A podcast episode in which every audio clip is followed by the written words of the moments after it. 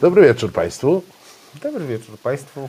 To jest program Bez Wyjścia, To jest Marcin Celiński. a to jest Radosław Gruca. Bardzo mi miło. Kłaniamy się Państwu nisko. W piękny wieczór, jak Państwo widzicie. Śniegu nie widać, bo on już spadł i leży na dole. No kłaniamy się nisko, ale nie tak nisko, jak się kłania Mariusz Błaszczak Jarosławowi Kaczyńskiemu, wicepremier szeregowemu. Ja myślę, że nie tak nisko, jak wszyscy się kłaniają Jarosławowi Kaczyńskiemu. Mój błąd, wybacz. Tak. prawda, tak. E, o- Znaczy oczywiście- ja się tak średnio kłaniam, ale, ale Nie, nie wstydź się Marcin. No. Kamikał. E, proszę Państwa, e, no tak, tak, tak. Pan Mariusz Błaszczak, to on sobie może wyobrażać, że on jest jakimś wicepremierem, że ma nad sobą premiera, że jest ministrem obrony, że ma jakiś zakres odpowiedzialności i decyzji konstytucyjnych. Może sobie tak wyobrażać, prawda? Bo, bo kto mu zabroni? Kto bogatemu zabroni, e, żeby mu się wydawało? E, Nawet pan Andrzej Duda może sobie wyobrażać, że jest zwierzchnikiem sił zbrojnych. Nie wiem, co sobie teraz wyobraża prezydent, ale ma chyba czarne te swoje wyobrażenia. Ale mogą, Ale sobie, przywyk, mo, przywyk. mogą sobie wyobrażać, mogą. Nie, no dobra, powiedz o co chodzi, No, drogi. proszę dobra, państwa. to jest ulica, dobrze Marcinie, powiedz, bo naprawdę te czwartki, kiedy je wybieraliśmy, nawet nie spodziewaliśmy się, że władza naszego wspaniałego kraju pomoże nam. I w zasadzie wszystko, co przygotowujemy Nie, do wiesz środy, powinniśmy wyrzucać do kosza, bo w środę wieczorem nagle bęc. Ale prawda jest taka, że oni w czwartek wszystko odpalają, czyli poniekąd pracują dla nas i na nas. I na was. Że, żebyśmy mogli, e, żebyśmy mogli e, Państwu o tym opowiedzieć. Proszę Państwa, zanim do szczegółów, to może wyświetlimy taką krótką historię trzydniową, a w zasadzie dwa i pół dnia e, trwała e, pewnej, pewnego układu z Niemcami. Tak, proszę Państwa, tak, Easy come, easy go. tak Tak, żeśmy- łatwo przyszło, łatwo poszło. tak żeśmy przyjmowali e, niemiecką ofertę e, pomocy. Niemcy zaproponowali nam, żeby ich zestawy rakiet Patriot, czyli systemu e, obrony przeciwrakietowej i przeciwlotniczej, stacjonowały w Polsce. Jak wiadomo, to są systemy zbudowane w sposób mobilny, czyli dosyć łatwo jest je przenieść. E, 21 listopada pan minister obrony narodowej Błaszczak bardzo się ucieszył e, z propozycji minister Lambrecht, e, pochwalił. Ja tak 22 e, listopada, ty- czyli dzień po, e, wszedłem sobie na portal TVP Info, zastanawiając się, jak oni zrobią ten szpagat, że te patrioty e, niemieckie tutaj e, przyjadą. Nie robili szpagatu, wręcz przeciwnie. Nie zauważyli. Znaczy, Zauważyli nie, jednym, jednym tekstem zauważyli, ale pięć kolejnych oczywiście przypominało, jacy Niemcy są źli. I to jest konsekwencja. Tak, tak. Tutaj trzeba im przyznać, e, konsekwentni byli do przesady. E, No i potem nastąpiło co, Radku? Opowiedz, co nastąpiło potem, co. Niewinna rozmowa z szeregowym posłem dla e, A który, polskiej... któryś z 460 posłów, tak? Jarosław Kaczyński. A, wiem.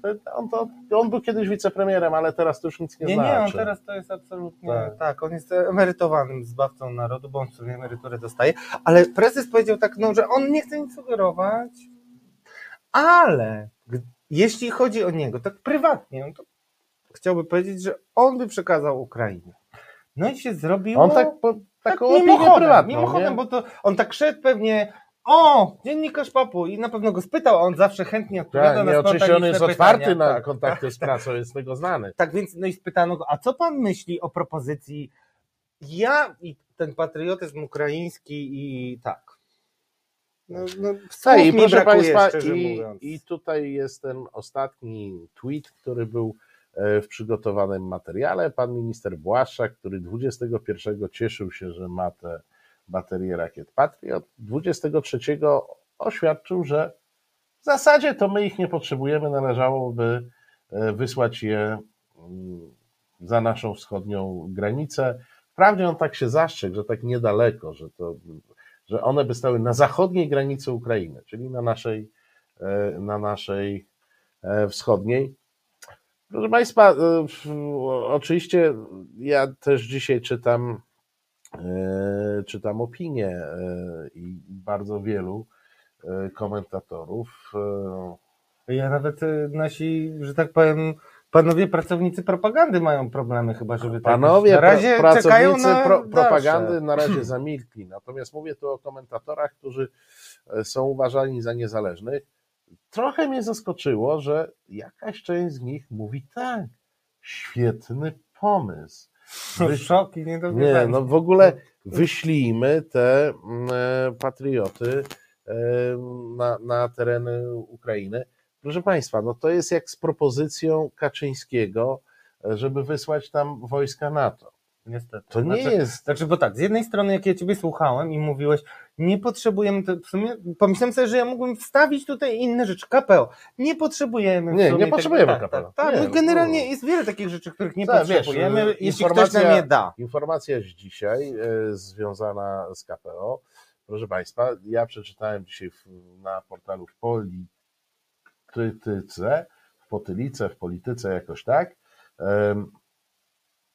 Trzymasz się mocno? Mamy 27 miliardów nadwyżki budżetowej.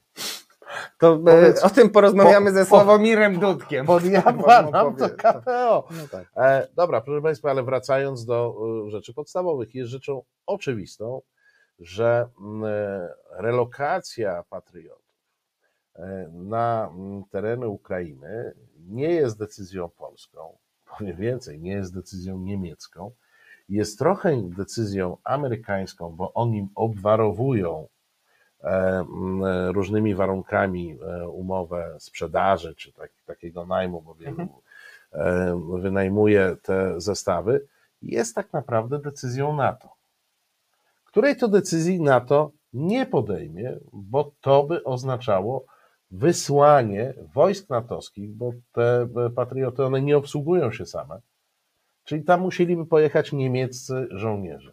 I To by tym- oznaczało wysłanie niemieckich żołnierzy do bezpośredniej walki e, z Rosją. Takiej decyzji NATO jak do tej pory nie podjęło i to jest bardzo trudna decyzja. No i myślę, że wielu z Państwa, albo wszyscy, lub znakomita większość, zdaje sobie sprawę, co oznacza wysłanie e, wojsk NATO e, do Ukrainy, wojsk, podkreślam, albo jakiegoś, ale tutaj żołnierze Nie, musieliby tu, tu być. jest mowa o wojsku. No, nawet Tak. gdy, wiesz, bo cały problem prawdopodobnie polegał na tym, że e, taki młodszy alterego Jarosława Kaczyńskiego, e, a bardzo aktywny sieciowo, Radosław Poszwiński. Ja uważam, że to jest Tak, alterego Jarosława Kaczyńskiego. To jest taka jego bratnia dusza e, w mediach. E, Radosław Poszwiński e, zaraz po mm, tej nieszczęśliwej katastrofie pod Hrubieszowem, e, kiedy padła pierwsza propozycja pomocy ze strony Niemiec, że Niemcy, mm, że ich myśliwce obejmą nas jakby dodatkową ochroną i monitorowaniem e, polskiego nieba, to on wtedy napisał krótko nie. Na tę propozycję. A też mu coś napisałem, Ra- to pamiętam, ale to może powiem. Ja mu napisałem, że zgubił literkę T, bo właściwa odpowiedź brzmi nie, a nie nie.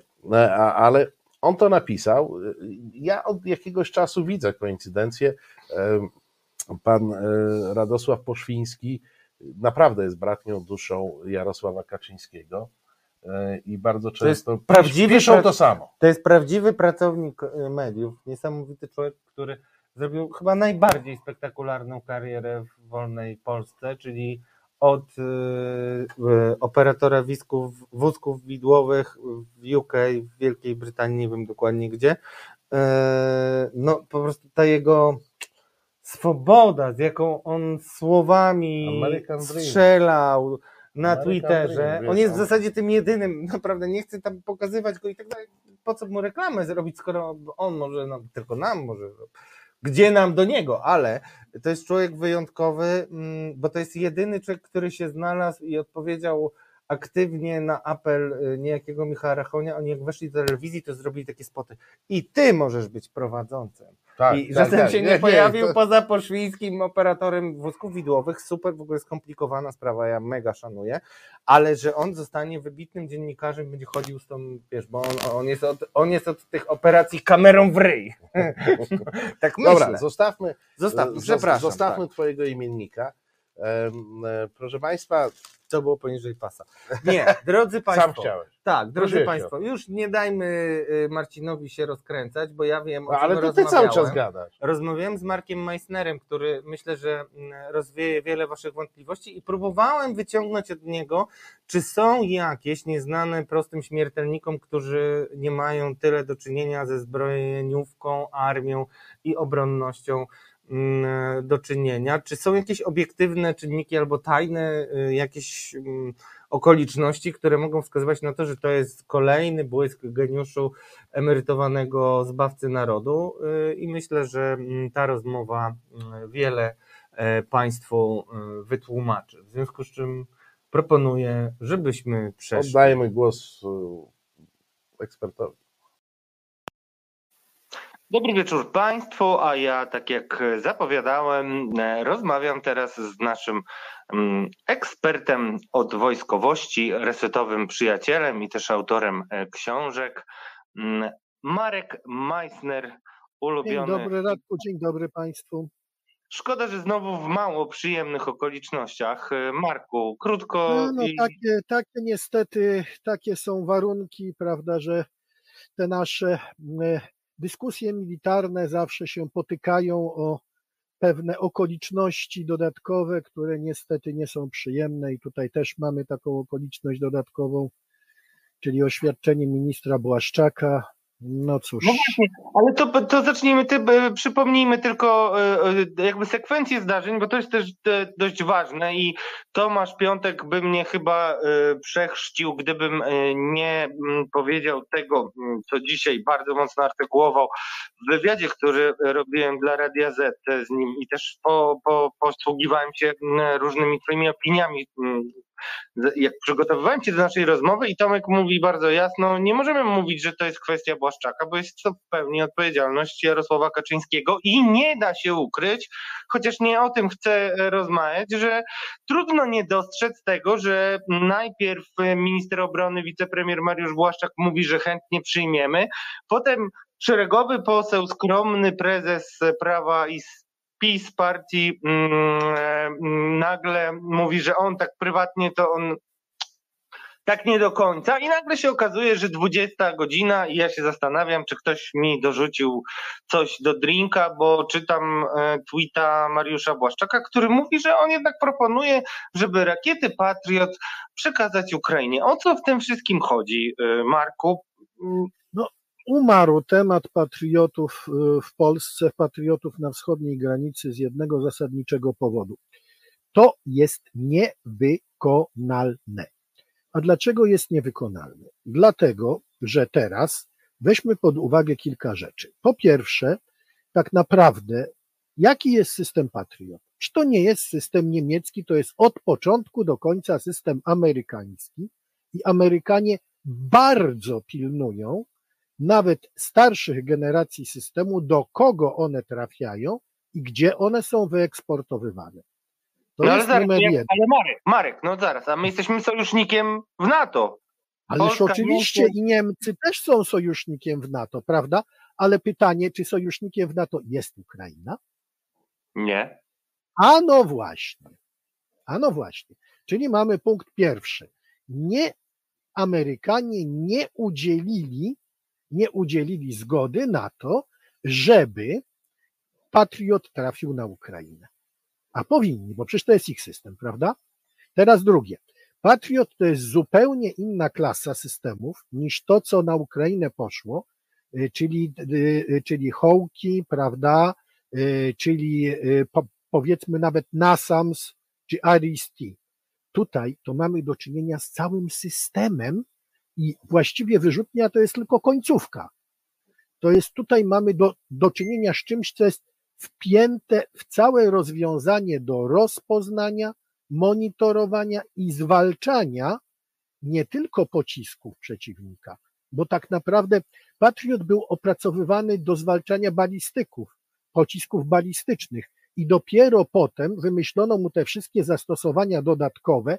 On się nawet sprawdził jako system, który zwalczał y, śmigłowce uzbrojone, śmigłowce pola walki czy samoloty, ale jego pierwszym zastosowaniem były pociski balistyczne. No więc Hmm. tutaj mamy numer jeden. Tutaj mamy numer jeden, tu mamy, prawda, brak zgody Amerykanów, po drugie tutaj, że to jest zupełnie inna klasa i że wyrzutnia jest końcówką. I teraz, jak myślisz, ile trwa szkolenie całego systemu, czyli obsługi, czyli zespołu, bo to już musi być zespół, zgrywanie tego zespołu, jeszcze powiedzmy No tak. y, ćwiczenie sytuacji bojowych. Zaczęło się Rok nasze szkolenie. Nie, pudło. Nasze szkolenie naszych żołnierzy, co prawda na naprawdę nową wersję systemu, zaczęło się w 2020 roku, a gotowość bojowa zostanie osiągnięta pod koniec roku 2023, czyli 3 lata. Te 3 lata są konieczne, żeby taki nowy system wdrożyć. No, oczywiście może być tak, że to, co jest wcześniejsze, to może y, krócej, ale to powiedzmy o ile? O pół roku? Najwyżej. Dwa lata jest konieczne. Dalej. Ćwiczenia tak, ale trzeba dokonywać odpaleń próbnych i odpaleń w reżimie bojowym. Gdzie to można zrobić? Są tylko dwa poligony. Jeden się nazywa White Sands, jest w Stanach, drugi jest na Krecie. I teraz tak, wysyłamy ten system na Ukrainę, prawda? No, wysyłamy. Gdzie odpalać? Gdzie szkolenia bojowe? Gdzie te pociski przede wszystkim wy, wypuścimy? Nie ma, nie ma gdzie, nie ma jak. Nie ma jak, bo nawet nie ma miejsca. No, ale dobrze. Przetestujemy, znaczy nie ma gdzie ich przetestować, tak? Tak, Dobrze rozumiem? dokładnie, dokładnie, nie ma gdzie ich przetestować. No ale dobrze. Przyjmijmy, że idą, idą te pociski na Ukrainę, znaczy idzie cały system na Ukrainę. Y, Ukraińcy się szkolą. No i teraz pytanie, szkolą się 3 lata, 2 lata, a co w tym czasie z tym systemem? Kto go obsługuje? On No tak właśnie. se stoi? On tak se No. stoi? No, No, raczej nie. Oczywiście możemy powiedzieć, że będą go obsługiwali żołnierze niemieccy. Prawda? Oficerowie nie, niemieccy, podoficerowie, ludzie przeszkoleni. No fajnie, tylko gdzie oni będą to robili? W Polsce? No w Polsce dobrze, okej. Ale przecież ten system miał stać na Ukrainie. Prawda? No to co? Oni pójdą na Ukrainę i Rosjanie zyskają dowód niezbity, że NATO właśnie rozpoczęło z nimi wojnę. Jesteśmy w wojnie z Rosją. Prawda? Marku, Siłą Ale rzeczy Simowi- jesteśmy w wojnie z Rosją. No ale to nie jest jeszcze wszystko. To No. dopiero są takie drobne aplegierki. Kto miałby spytać, Ma, ma, Marku, tylko chciałem cię spytać, żebyśmy mieli jasność. Mariusz Błaszczak musi sobie zdawać z tego sprawę, tak? Jest wicepremierem i ministrem obrony. No nie ma cudów, tak? Ty mówisz tutaj o, o Nie. faktach i o czynnikach, których nie da się po prostu zmienić. Znaczy sytuacja jest zero-jedynkowa. Po prostu jest to niemożliwe. Czyli mówiąc wprost, E, Mariusz Błaszczak proponuje e, Niemcom nieskonsultowane z Amerykanami rozwiązanie, które do tego jest niemożliwe do wykonania, a gdyby było, to by wplątało nie tylko Polskę, ale całe NATO w wojnę. Czy ja dobrze rozumiem? Bardzo dobrze rozumiesz i to nie jest jeszcze wszystko. Kto szkoli żołnierzy na wyrzutniach, prawda? Skoro to jest produkt amerykański, logiczna rzecz, Amerykanie, ponieważ Amerykanie pilnują tego, gdzie te wyrzutnie trafiają. Niemcy, nawet Niemcy nie mają certyfikacji, nie mają certyfikacji amerykańskiej na różne odmiany tego szkolenia. No nie mają. Amerykanie nie dali. W związku z czym muszą szkolić Amerykanie. Polacy też nie mają. No i co? I znowu to samo. Y, Trafiamy na tą samą y, sytuację kołową, czyli wysyłamy ukraińskich oficerów i żołnierzy na Ukrainę, znaczy do Ameryki. No i gdzie te wyrzutnie? Na Ukrainie to mamy wojnę. W Polsce, no to no fajnie, no są, nie, prawda? I obsługują Niemcy, ale znowu one nie są na Ukrainie. Przecież minister powiedział, że one muszą być na Ukrainie. No, dobrze. Następny punkt. Ukraina nie jest członkiem NATO. Y, W tym sprzęcie jest mnóstwo różnego typu elektroniki, która nie powinna opuszczać granic państw NATO. Nie powinna. Nie opuści. Amerykanie już tego dopilnują. Czyli następny punkt. Żeby to sprzedać, oddać, podarować, to musi nastąpić tak zwany downgrade tego sprzętu, czyli wymontowanie wszystkiego, co nie powinno opuścić granic NATO. I teraz, po pierwsze, to trwa. Po drugie, ten sprzęt trzeba na nowo rekonfigurować i na nowo przystosowywać do ukraińskiego, tym razem, a właściwie patchworkowego, bo tam też zachodni w grę wchodzi, systemu rozpoznania walki elektronicznej, obrony powietrznej. Mało tego, są specjaliści, którzy twierdzą, że jest to, że jest to po prostu niemożliwe, ponieważ Ukraina sobie w wojnę wytworzyła taki system bardzo prowizoryczny, bardzo patchworkowy i taki, który tak naprawdę no bardzo trudno cokolwiek tam wpiąć do tak zaawansowanych technologii jak y, MIM 104 Patriot, prawda? No to jak to można zintegrować? No nie, no jest ciężki problem, czyli znowu nie mamy wpięcia w, natowsk, w e, natowską sieć NATIN AMDS, czyli patrioty tracą bardzo wiele ze swoich możliwości obronnych wykrywania, bo bardzo dużo zależy od tego, jak, jak szybko wykryjemy ten obiekt, jak dużo będziemy mieli czasu na reakcję. Im później, im bliżej nas, tym jest gorzej. Każdy przeciwnik powie, że strzelanie na nadlocie, czyli do dolatującego obiektu, jest lepsze niż w odlocie, czyli jak się on oddala. Tym bardziej, że musimy nie dopuścić do tego, żeby nie tylko obiekt nam nie uderzył w to, co chcemy chronić, ale także, żeby nie spowodował strat na ziemi, jeżeli go zwalimy z tego nieba, prawda? Mhm. Wyobraź sobie sytuację, w której mamy, której mamy system obrony przeciwlotniczej rakietowy, nadlatuje rakieta, prawda, rosyjska, manewrująca, ten H-101 i powiedzmy mieliśmy mało czasu na reakcję. My tutaj mamy nawet patrioty, ale H-101 jest już jest nad centrum Kijowa. Zwal go wtedy. No to jest, to jest cholerny dylemat.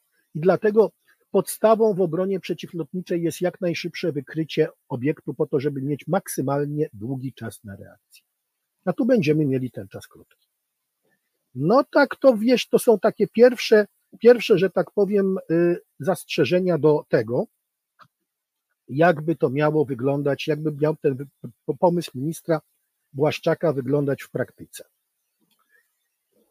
I tutaj co do samego szkolenia, bo mówi się, że a, to półtora roku, przecież Ukraińcy tak szybko ogarnęli szkolenia zachodniego sprzętu. No, żaweliny opanowali dosłownie z biegu, prawda?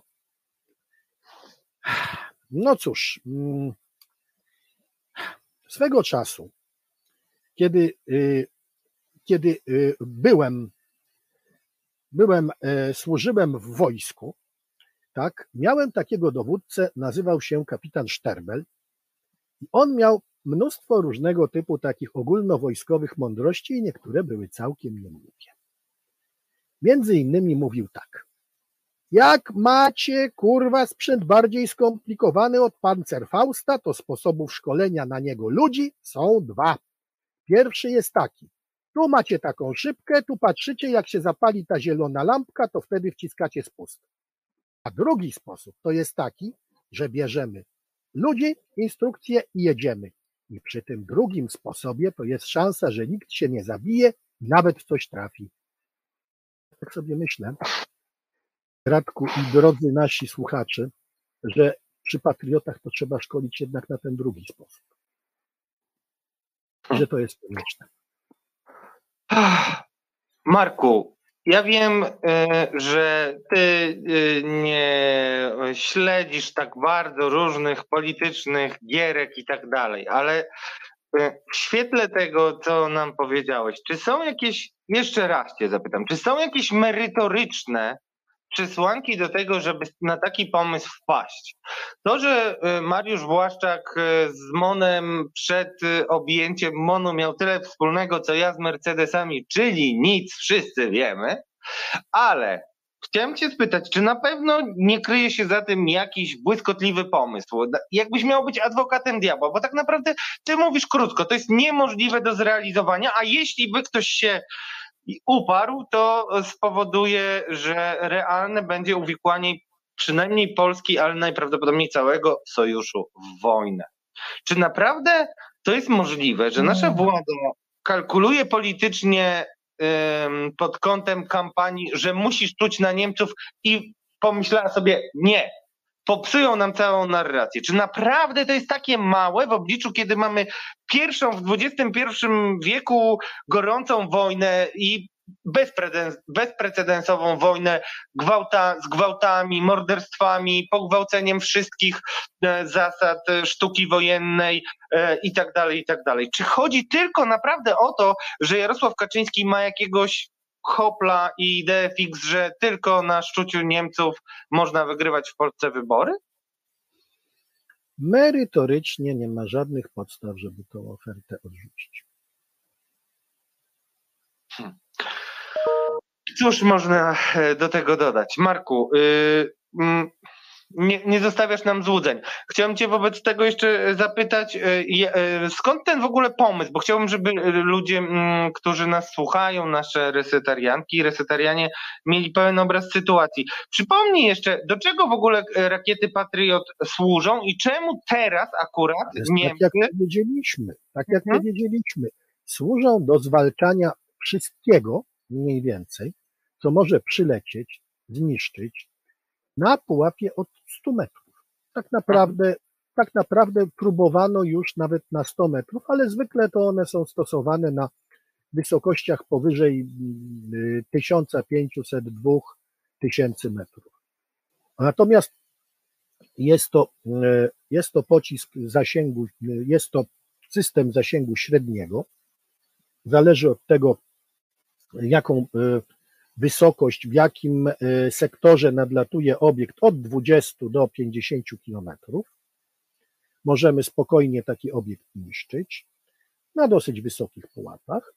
I teraz oczywiście tutaj chodzi nam bardziej nie o te rakiety manewrujące typu H-101, bo one zwykle Rosjanie je wysyłają dosyć nisko, żeby zmylić e, radary ukraińskie, chociaż też mogą je zwalczać, nie widzę powodu, dla którego by to nie było, ale o to, żeby zapobiec też i takim wypadkom, przypadkom, jaki się stał w przewodowie.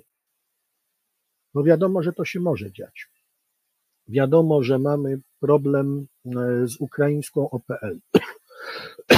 Na ukraińską OPL mamy problem tego typu, że wszystko tak naprawdę, to co w tej chwili działa, to jest pozbierane, to jest, taki, to jest taka struktura łączona z wielu, y, y, z wielu systemów.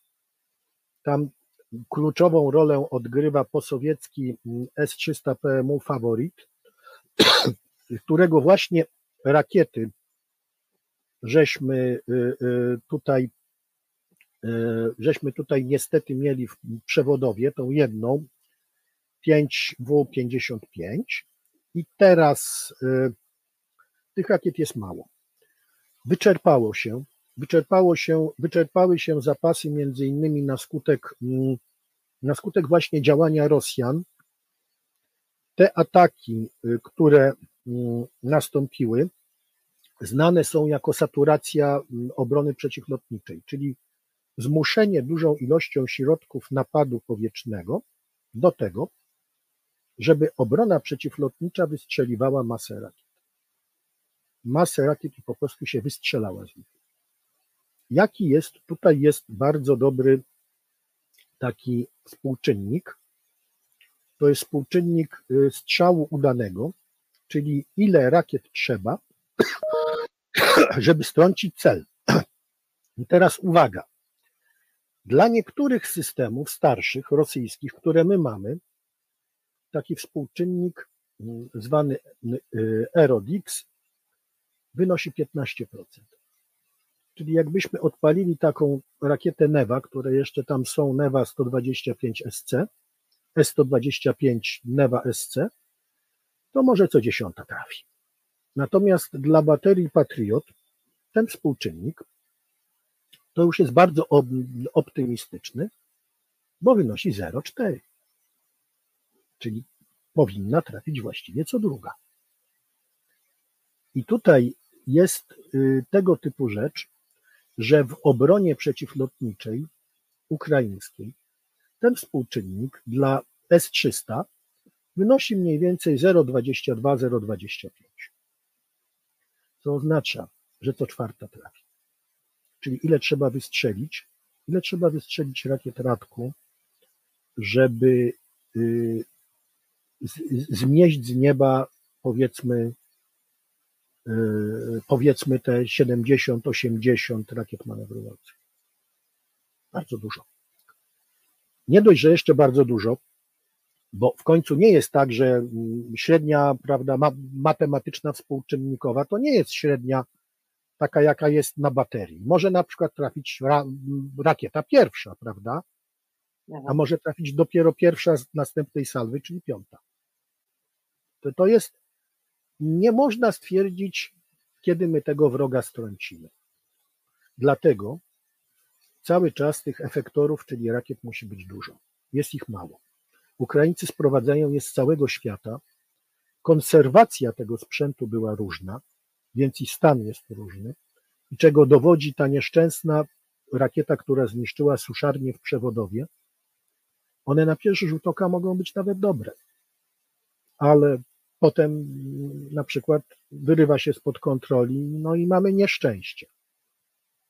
Natomiast tutaj patrioty służą też i do innych istotnych rzeczy, to znaczy do właściwie tych najistotniejszych po to, żeby y, komuś na przykład nie wpadło do głowy, że można posłać rakietę manewrującą na wysokim pułapie, które jakiemuś, y, prawda, Rosjaninowi i na zasadzie, a może coś w Polsce rozpierdoli. Bądźmy szczerzy. I tutaj po to jest, po to jest ta bateria i też po to by były te baterie, które by były sygnałem dla Rosjan, odpowiem językiem ogólnowojskowym, no tylko kurwa nie próbujcie. Bo my coś tam mamy. No my coś tam mamy. Apokaliptyczną wizję. y, A tutaj rozumiesz dlaczego?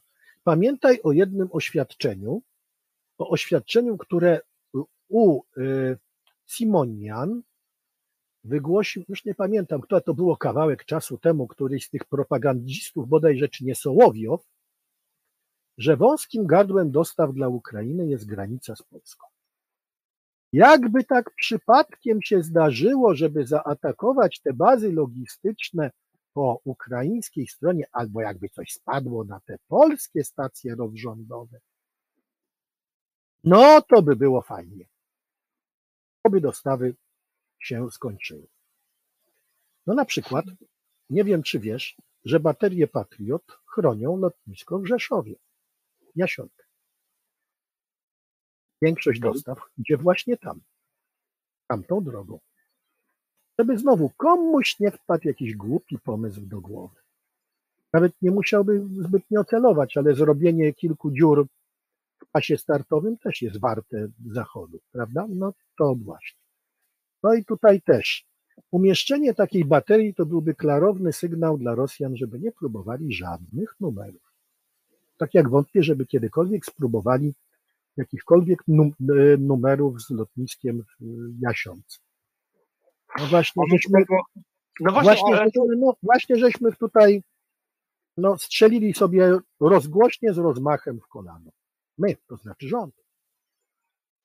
No, tak, to rząd nam strzelił w kolano, a przy okazji Też- swoje. A Też, przy okazji swoje. Ale e, Marek, jeszcze e, chciałem ci powiedzieć, bo mm, e, kiedy rozmawialiśmy rano, zwracałeś moją uwagę i tutaj nie chodzi o symetryzm, ale chodzi też o rzetelność, bo A tak. Mm, że to jest my tak trzecia próba, mogliśmy mieć już kolejna dużo próba. więcej. Mogliśmy mieć już dużo Tak. więcej patriotów, gdybyśmy konsekwentnie chcieli je pozyskiwać. Tymczasem one, z tego co mi powiedziałaś, trafiły do Korei. w Korei, tak, bo były dwie takie próby, to było jeszcze za poprzedniego PiSu. Proponowali nam Niemcy używane y, 8 baterii, to były PAD-2 i y, to było mm, w mm, czerwcu albo lipcu 2007.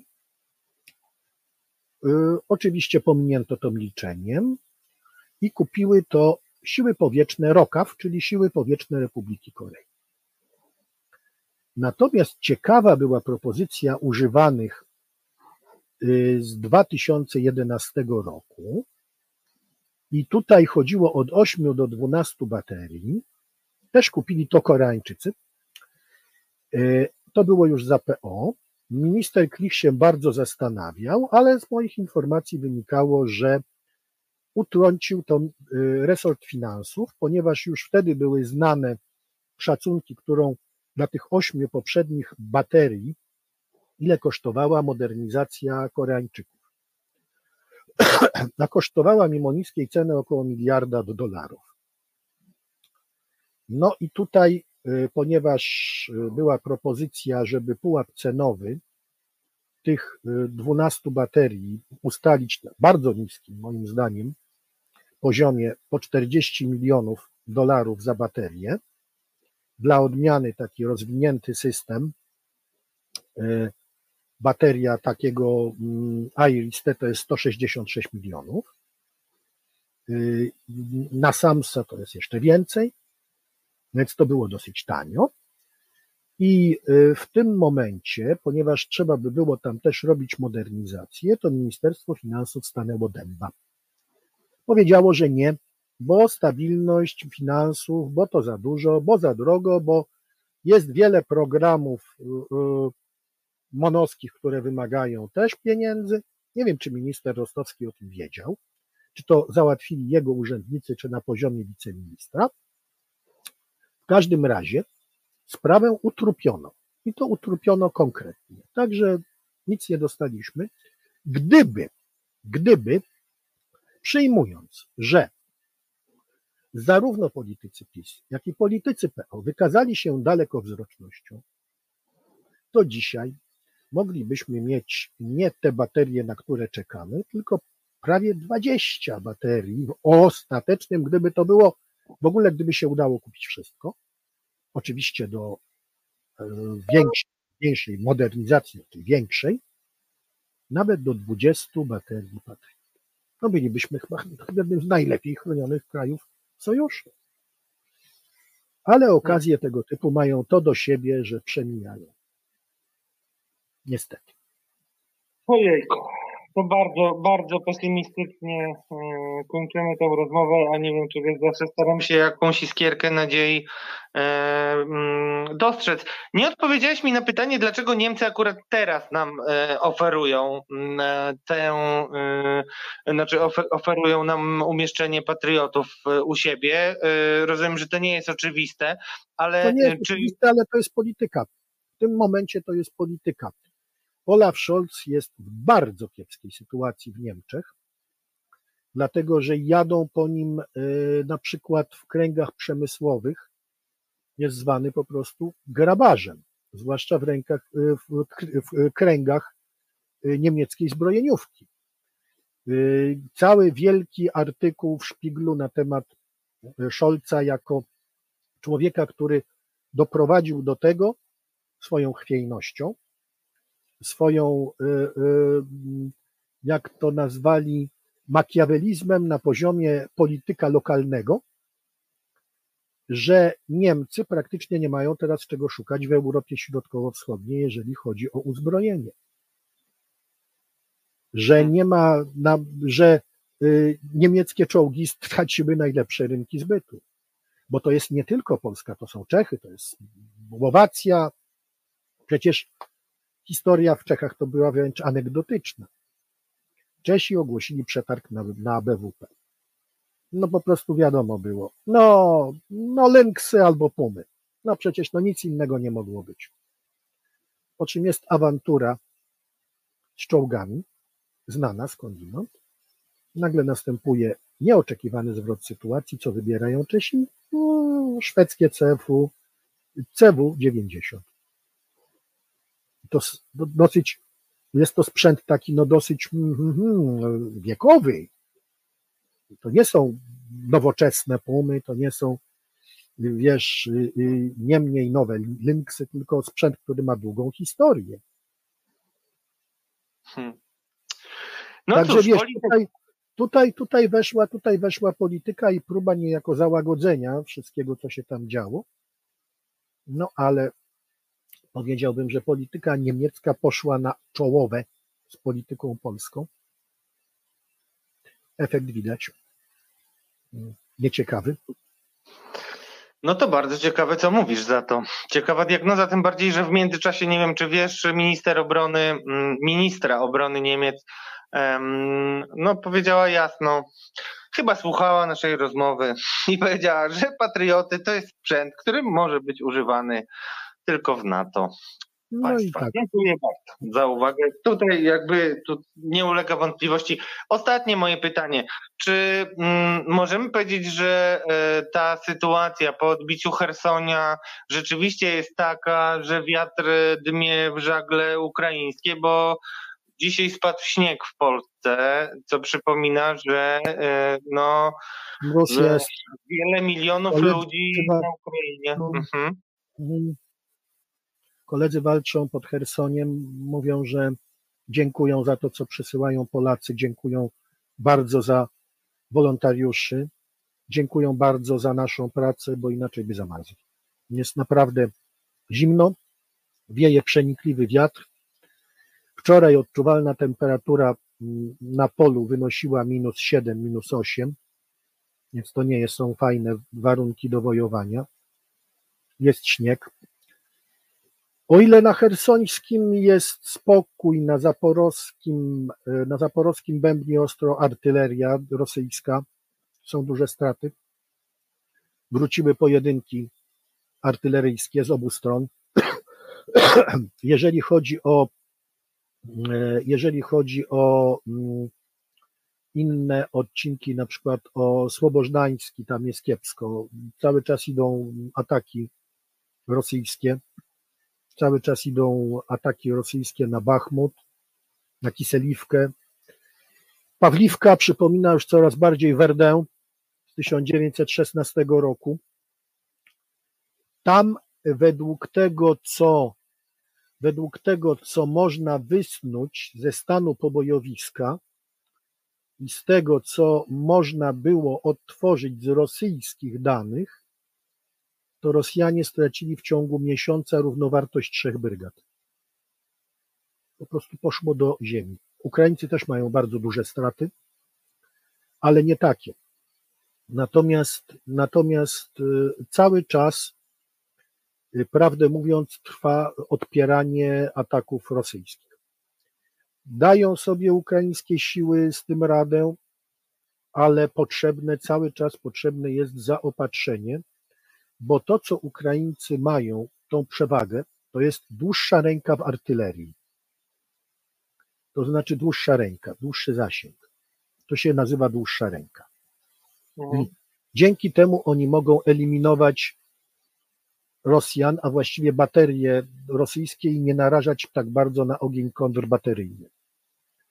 Dalej, y, jeżeli chodzi o straty, no to straty są też głównie tym, spowodowane, że Rosjanie bardzo dużo mają uzupełnień z y, mobików, bardzo kiepsko wyszkolonych, szybko giną, nie potrafią się kryć, bywają sytuacje anegdotyczne, no ale już nie tak bardzo, jakie były jeszcze miesiąc temu, gdzie y, moi ukraińscy przyjaciele rozbili, a właściwie rozbił się o nich, y, rozbiła się o nich cała kompania, praktycznie rzecz biorąc.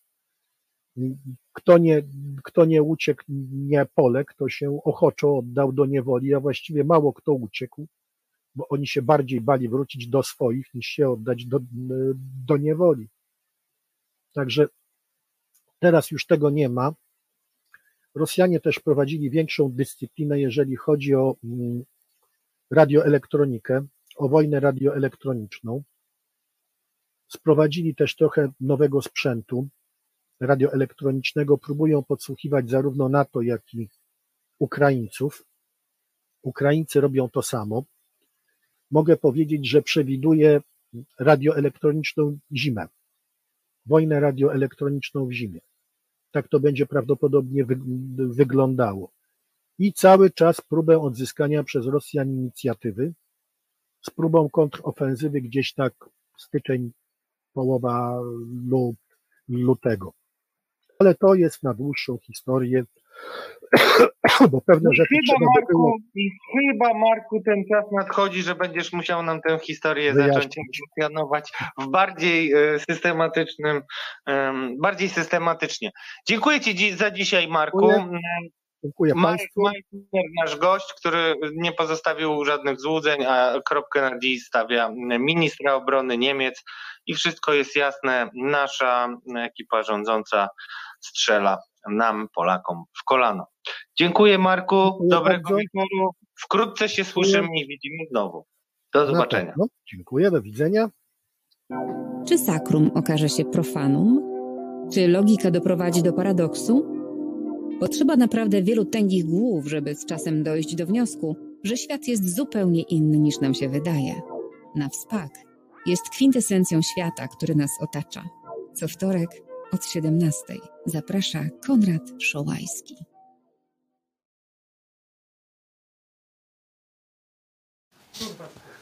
Piesek nas. E... Chodź, Roni. Niech będzie Roni, na chodź, ciebie. pokaż chodź, się, Roni. Słuchajcie, bo to prawda Chodź, jest taka. pokaż. Chodź, skocz na chwilę. Chodź. Chodź. Chodźcie, po- ja wam pokażę, to jest Roni. O, o, to jest Roni. I tak naprawdę wszystko jest jego winą, ale mu wybaczamy, prawda? On dzisiaj, on To jest dzisiaj Roni. pomaga realizować Tak. i robi to pierwszy raz, w związku z czym czasami coś mu nie wychodzi. Roni, idź, pogoń, pogoń busia. Idź, goń busia. Dobrze. Tak, Roni, e, Roni przyszedł do nas, e, z czego Państwo nie słyszeliście, e, z Angelą e, i jej towarzyszy i jej pomaga, jak Państwo widzicie, skutecznie. Tak, jak najbardziej. No to dajmy teraz Laury e, odebrać komuś innemu niż e, Tak Roniemu. jest. Ja E, będę głaskał dobra. Roniego, może dzięki temu wszystko będzie w porządku. Czeka zaraz gość. Ja zacznę. Proszę Zacznij, Państwa. zacznij, nominuj, nominuj. Zachwycił mnie e, Krzysztof Sobolewski w sposób nieoczywisty, ponieważ mm, na pewno obiło się Państwu o uszy, że mm, zerwano koalicję, czy upadła koalicja na Śląsku e, w Sejmiku. No i pan Chełstowski odszedł mm, i kiedy odchodził, to też e, warto Państwu powiedzieć, to mówił, że on ma w sumie dość tłumaczenia się, że Polska nie chce wejść z Unii Europejskiej i tak dalej, i tak dalej. I powiedział nawet tak, e, moja tolerancja wobec nagannych zjawisk w PiS się wyczerpała. Jestem z pokolenia, które chce żyć w Europie. Polityka PiS wobec Unii jest twarda, ale nie zawsze rozsądna w takich tematach jak traktowanie Śląska, samorząd, Unia, a czasem także elementarna uczciwość. Mamy z PiS głęboką rozbieżność. Powiedział pan Chełstowski i mm, cóż, e, dlaczego Krzysztof Sobolewski zasłużył na to, żeby zostać polexitowcem? No ujmujące dla mnie było to, jak komentował zaperzony mm, Krzysztof Sobolewski, który jest sekretarzem generalnym, więc nie byle jaka to persona. Fisza jest. Fisza jest level master. E, I oburzony mm, Sobolewski, którego mm, nie będę naśladował, bo byłoby to niegrzeczne, powiedział tak: Gdyby pan Chełstowski miał chociaż odrobinę odwagi cywilnej, to powiedziałby wprost o co chodzi, a nie zasłaniał się UE albo klątwą faraona. Ale to już on będzie wiedział o co chodzi z klątwą. Ja nie wiem, nie chcę wiedzieć o co chodzi z klątwą, ale, ale to jest najlepsze, że on tutaj się chowa za Unią Europejską, a chodzi o klątwę faraona. Słuchajcie, no, je, były takie dowcipy, że o ludziach, którym się wszystko kojarzy z czymś tam. No i, i Krzysztofowi Sobolewskiemu wszystko, co złe, kojarzy się z Unią Europejską i to go najbardziej zabolało w tym, że mm, przez politykę PiSu mm, no, nawet najtwardsi wyjadacze e, mm, Krzysztof Sobolewski, sekretarz generalny, moim kandydatem, ponieważ wszędzie widzi Unię i ją obwinia. Jest to, jest to twardziel, natomiast e, proszę Państwa, ja dzisiaj obstawiam pewniaka. Opowiem Państwu, jak, jak to było. E, pa- Państwo widzieli ten materiał złożony ze screenów z portalu TVP Info wokół sytuacji z e, patriotami. E, I jeszcze dzisiaj rano miałem taki pomysł, żeby nominować Samuela Pereira, e, czyli e, szefa portalu TVP Info za to, że on jest taki niezłomny. Tutaj Niemcy dają nam patrioty, a on dalej tam sunie tymi tekstami, jacy są paskudni, niemoralni e, i jak bardzo nie wolno z nimi e, rozmawiać. E, No ale sami Państwo wiecie, że jest w Polsce jeden człowiek, który ma na drugie imię Game Changer. E, I game changerem był oczywiście szeregowy poseł, e, szeregowy poseł, który rzucił na korytarzu, jak to Radek pięknie opisywał, rzucił na korytarzu parę zdań. Drodzy Państwo, te parę zdań i ten, ten dzisiejszy, ta dzisiejsza zmiana e, to jest to, e, o czym mówimy e, od początku, odkąd ten program pojawił się w Państwa komputerach, na Państwa ekranach. Tak naprawdę jesteśmy we władzy jednego człowieka. Ten człowiek nazywa się Jarosław Kaczyński. I gdybyśmy mieli tak uczciwie mówić o polexicie, tak, tak bardzo po wyciśnięciu wszystkiego, to co tydzień mielibyśmy jednego kandydata na polexitowca, Jarosława Kaczyńskiego, i jednego zwycięzcę, Jarosława Kaczyńskiego, bo on jest e, początkiem e, i źródłem tego zła, które czasami nam przedstawiają Janusz Kowalski, czasami jacyś tam różni publicyści, czasami pan e, Sobolewski, ale tak naprawdę Jarosław Kaczyński, który jednym zdaniem zmienia politykę obronną e, i e, zagraniczną e, Rzeczypospolitej i zmienia w jaki sposób? No, można, można, proszę Państwa, powiedzieć, że mamy do czynienia ze starszym panem, który się pogubił i tak dalej. To jest część prawdy, bo oczywiście ta fobia niemiecka prezesa wyraźnie zasnuwa mu oczy, uszy. Nasila się z wiekiem. Tak, nasila się z wiekiem, jak wszystkie fobie. Mhm. Tak, tak to jest. No. tak. Jak dożyjemy, nas to pewnie też pewno, czeka.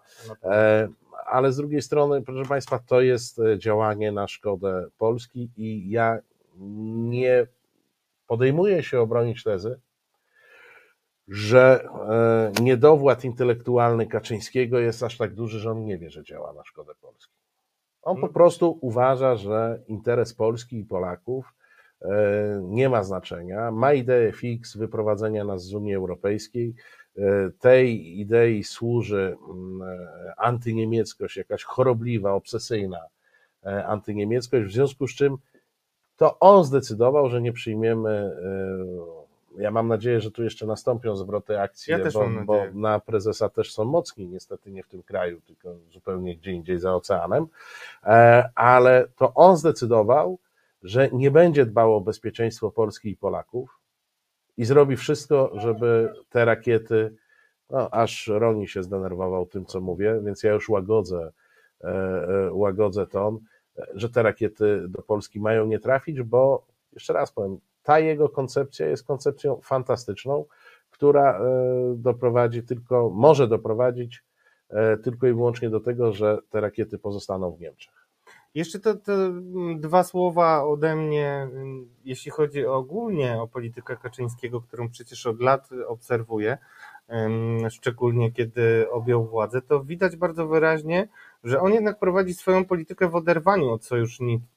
Znaczy on bardzo lubi e, Ale on, zaskakiwać. on ma sojuszników? No ale no, teoretycznie mógłbym mieć, znaczy wiesz, bo możemy sobie żartować, ale Nie, tak ja naprawdę... nie żartuję, ja w tej chwili mówię zupełnie Ale no poważnie. jesteśmy no. w sojuszu, on jest szeregowym e, zbawcą narodu emerytowanym, ale mówiąc zupełnie poważnie, jak on jedzie e, na terytorium okup...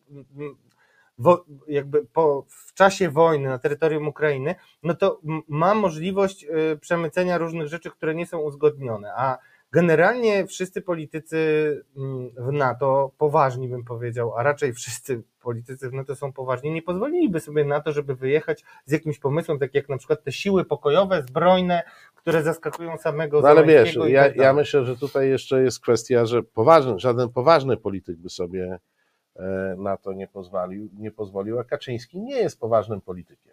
Ale ty właśnie, ale zobacz, bo ty wrzucasz kamyczek tak naprawdę do ogródka tych, którzy tworzą, którzy mm, tłumaczą, znaczy nie wrzucasz kamyczek, tylko ty się wpisujesz do tych, którzy tłumaczą Jarosława jakąś demencją. Nie, nie, ale ja nie mówię o A demencji. on moim zdaniem to, to Ja jest nie jakby, on wykorzystuje te momenty, Radek, kiedy jest nie, spuszczony. nie mówię o demencji, mówię Tak. o tym, że mamy do czynienia z piłkarzem e, wagi podwórkowej, który niezrozumiałą dla mnie decyzją Polaków jest e, graczem w o 6 lig za wysoko. A to też ja Bo to po prostu wpuszczasz, wiesz, ostatnio czytałem taką historię, niestety nie przypomnę sobie nazwiska faceta, który kupił sobie klub e, sportowy w latach 90. po to, żeby w nim grać. A znam też. To tak, to no, dobre, no już tak. nie, nie pamiętam jak ten człowiek się nazywał.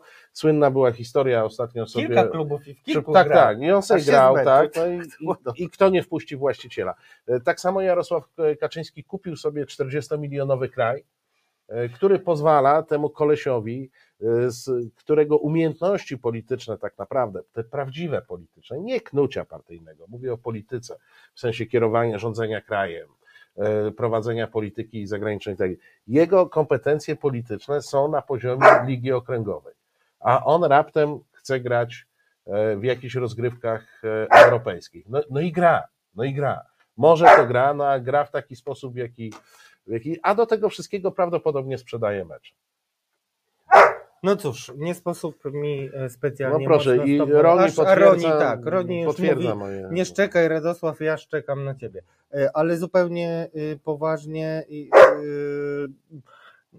temat jest naprawdę wagi bardzo ciężkiej. I powiem szczerze, ym, kłóciłem się rano y, z Tomkiem, który mnie obstartował, bo mówię Tomek, jak ja przeczytałem tego tweeta Błaszczaka, to ja myślałem, że może rzeczywiście ktoś się włamał na skrzynkę. I wcale w sumie, bo Tomek mówi, nie, jak możesz tak myśleć, przecież my żyjemy w tym kraju od tylu lat, a ty znowu i rzeczywiście tak, ale z drugiej strony przed chwilą pranksterzy wkręcili prezydenta, już mamy takie memy nawet, że Niemcy słuchaj, dzwonią do Dudy, on odbiera telefon i mówi: Nie, trzeci raz nie dam się wkręcić, nie biorę żadnych patriotów. No tak to wygląda. No ale wiesz, no, e, tutaj e, pan prezydent, jak wiadomo, jest uznanym intelektualistą, e, a prawda jest taka, że po prostu państwa nie ma. No państwa nie ma. Nie ma państwa, bo kieruje nim szeregowy poseł i jego fobie i jego decyzje.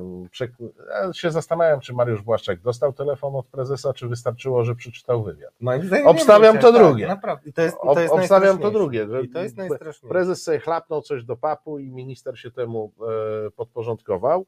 E, więc tu nie ma państwa. Nie masz, te, nie masz też państwa w, w, w kategoriach służb specjalnych, które no, powinny panować nad tym, kto jakim łączem i na jakiej zasadzie rozmawia z głową państwa. Już ktokolwiek, e, ktokolwiek by nią e, e, nie był. I nie masz państwa, bo to państwo nie ma tak naprawdę żadnej polityki. No, no, no, o czym my mówimy? Jeżeli e, 21 minister obrony narodowej i wicepremier podskakuje z radości publicznie, e, patrząc na wizję tych rakiet, które jadą do Polski, a 23 mówi, że one w zasadzie są niepotrzebne. W sumie moglibyśmy jeszcze raz ten filmik na koniec puścić, bo uważam, że bardzo to e, jasno pokazuje historię game changera. Game Jakim- changera. jakim był Jarosław Game Changer Kaczyński. Tak. Drodzy Państwo, czekamy na e, No połączenie. to e, już mieliśmy puścić filmik, a ty gadasz dalej, a ty gadasz dalej. Mamy gościa, filmik e, na końcu jeszcze, żeby się Państwu utrwaliło, a mm, Ty mówisz, że nie ma państwa, a ja mówię na to, Po co nam państwo, jak mamy 27 miliardów nadwyżki No, budżetowej? to ujawniło to, ujawnił to dzisiaj portal e, w polityce.pl. To zagaj rozmowę z Mamy gościem. mnóstwo pieniędzy, a o pieniądzach najlepiej porozmawiać z panem Sławomirem Dudkiem. Kłaniamy się nisko. Dobry wieczór. E, Dobry wieczór panom, dobry wieczór państwu. E, My poprosimy o odsłuch tro, trochę bardziej, bo słabo, słabo słyszymy. E, Mamy mnóstwo pieniędzy. To pierwsze moje pytanie, na co moglibyśmy wydać te 27 miliardów, jak mamy już za dużo w kieszeni? Znaczy, po, pierwsza e, sprawa, że budżet państwa, ta kategoria, no, czy nic nieznaczący miernik, to jest kawałek obrazu finansów państwa. Niestety skrzętnie wykorzystywany, bo dla przeciętnego Polaka nazwa budżet państwa może oznaczać, że to są finanse całego, całego państwa, a to są finanse wyłącznie e, ministerstw, organów centralnych, e, organów kontroli sądów, tak? Czyli to jest to, co się powiedzmy mieści w Warszawie, plus urzędy wojewódzkie. Czyli to nie obejmuje y, funduszy budżetowych, bo są też takie fundusze jak Fundusz Ubezpieczeń Społecznych, który on nie jest zaliczany do budżetu państwa, ale jest przynajmniej funduszem rozumianym y, w y, ujęciu ustawy o finansach publicznych, a już na pewno budżet państwa nie obejmuje tych, tego raju wydatkowego premiera Morawieckiego, czyli Funduszu Przeciwdziałania COVID, w którym się mieści wszystko, tylko już dawno nie, tam nie ma żadnych wydatków związanych z COVID-em, tam są tekturowe czeki, e, tam są e, ławeczki, e, tam są jakieś finanse na Regionalne Centrum Patriotyzmu i tego nie wiemy. Także ta nadwyżka to jest. e, e, Widzimy jedną kieszeń, a nie widzimy kilku kieszeni w finansach publicznych i nie wiemy, jaki jest wynik. To jest jedna sprawa. A druga sprawa to na przykład rząd w, tym, w tej nadwyżce budżetowej jest taki trik księgowy polegający na tym, że na przykład telewizja publiczna, e, wiemy, że dostaje 2 miliardy co roku, tak? Tylko, że telewizja publiczna i dostaje to akurat z tego budżetu, e, ona nie dostaje tego z funduszu covidowego, dostaje niby z budżetu, tylko z budżetu dostaje w postaci obligacji. Telewizja dostaje obligacje Skarbu Państwa. A to znakomita E, inwestycja, wysyła to do rad- pan premier Morawiecki. Słucham? Pan premier Morawiecki tłumaczy, że te obligacje to znakomita inwestycja. To może telewizja na tym No się... tylko, że telewizja od razu je sprzedaje, bo to jest tylko po to, żeby ukryć wydatek. Bo te, Radio Koszalin, y, czy też inne radia, telewizje lokalne, ta centralna, musiały założyć rachunek maklerski, wynająć pewnie jakiegoś doradcę, żeby, bo się nigdy nie zajmowały inwestowaniem w obligacje. E, To już pomijając ten fakt, że to drożej kosztuje, bo muszą na to wydawać, tylko że oni dostają te obligacje i na drugi dzień je sprzedają, a gotówkę wydają na propagandę i na, na, na te swoje cele. Czyli to jest tak, jakbyśmy y, y, dawali kartę kredytową, a jak ktoś pyta, czy dajesz gotówkę, nie, gotówki nie daję, ale kartę kredytową dałem. I telewizja ma tą kartę, ale nie tylko telewizja, bo ten proceder się rozszerzył i dostają to uczelnie wyższe, różnego rodzaju fundusze. Y, I ty, ty, ta operacja, to co ja widziałem do pierwszego półroczu, to tego rozdawania obligacji, to już było 10 miliardów do półrocza, a w zeszłym roku było to 20 miliardów.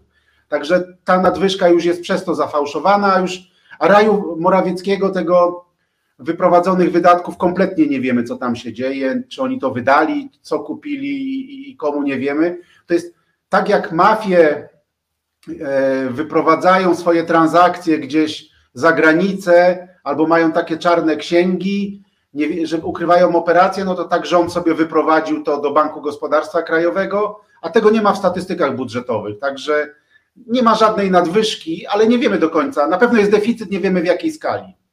Pa- Panie doktorze, a proszę powiedzieć szacunkowo, jaki procent wydatków e, publicznych, e, pieniądza publicznego mamy ujęty w tym budżecie? Jaką część?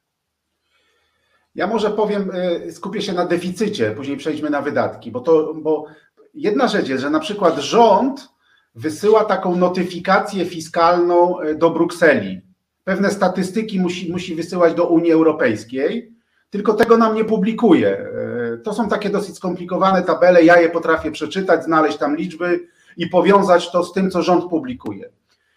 Do Brukseli 30 września, czyli w dniu, w którym rząd wysłał ten fałszywy budżet do parlamentu na przyszły rok, wysłał te tablice notyfikacyjne i tam też pokazał rok 2020. Cały rok, bo zostały nam jeszcze, został nam jeszcze listopad i grudzień, a tak naprawdę to zresztą gro wydatków się realizuje w grudniu. Prawdziwy wynik się poznaje dopiero po wynikach grudniowych. Ale rząd pokazał, że na koniec roku, w tym, w tym roku, tego parlamentowi już nie wysłał, że deficyt tego nawet budżetu państwa, tego mylnego wskaźnika, tam pokazał deficyt nie nadwyżkę w wielkości około 25 miliardów złotych, co oznacza, że z tej nadwyżki po październiku w oficjalnych księgach pojawi się deficyt 25 miliardów złotych, ale w tej notyfikacji do Brukseli, jak ktoś umie to posumować, pokazał też deficyt, jaki zakłada poza, w tych funduszach pozabudżetowych. I ten deficyt, który on tam zakłada, on ma wynieść, uwaga, 111 miliardów złotych.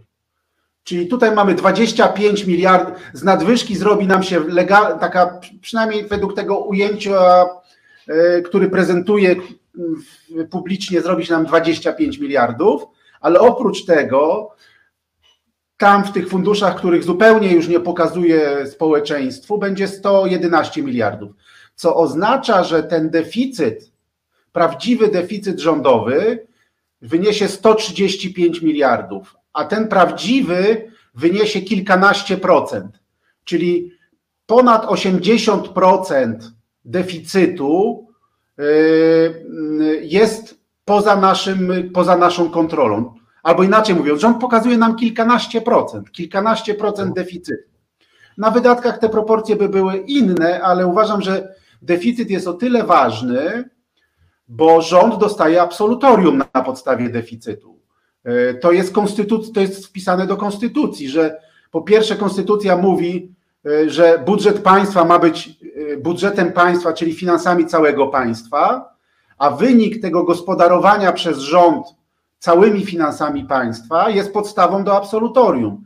Czyli rząd Morawieckiego w tym roku jak już podliczymy się de facto i zrealizuje ten plan, to się okazuje, że, za kilkanaście procent prawdziwego wyniku będzie chciał otrzymać absolutorium, no i je dostanie, bo oni to przegłosują, tylko że to jest wszystko niekonstytucyjne, niezgodne, niezgodne e, e, no, z konstytucją. Tak jak mamy neo-KRS, pseudo-trybunał konstytucyjny, tak samo mamy pato, nawet pato budżet, jakiś neobudżet, nie wiem co, jak to nazwać, na pewno fikcyjny budżet.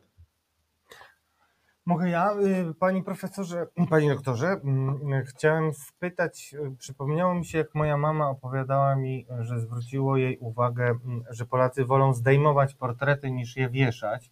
I tak sobie myślę, kiedy pan mówi o tym, że jest to sprzeczne z konstytucją, to w uszach dźwięczą mi też słowa byłego członka Rady Polityki Pieniężnej, pana y, Bogusława Grabowskiego, który powiedział ni mniej, ni więcej, że stan e, finansów e, publicznych e, można określić tylko mianem starego warszawskiego kabaretu, pożar w burdelu i powiedział także, że jeśli nikt za to nie odpowie przed Trybunałem Stanu, to znaczy, że między Odrą a Bugiem mamy dom wariatów. Kto miałby odpowiedzieć przed Trybunałem Stanu za tego typu wirtua, no nie wiem jak to powiedzieć, kreatywną księgowość, tak naprawdę to jest dużo gorsze, to jest bardzo nieadekwatne określenie, chyba będziemy musieli w ogóle zestaw pojęć na to, co robi władza z finansami publicznymi stworzyć. Kto powinien za to odpowiedzieć, panie e, doktorze?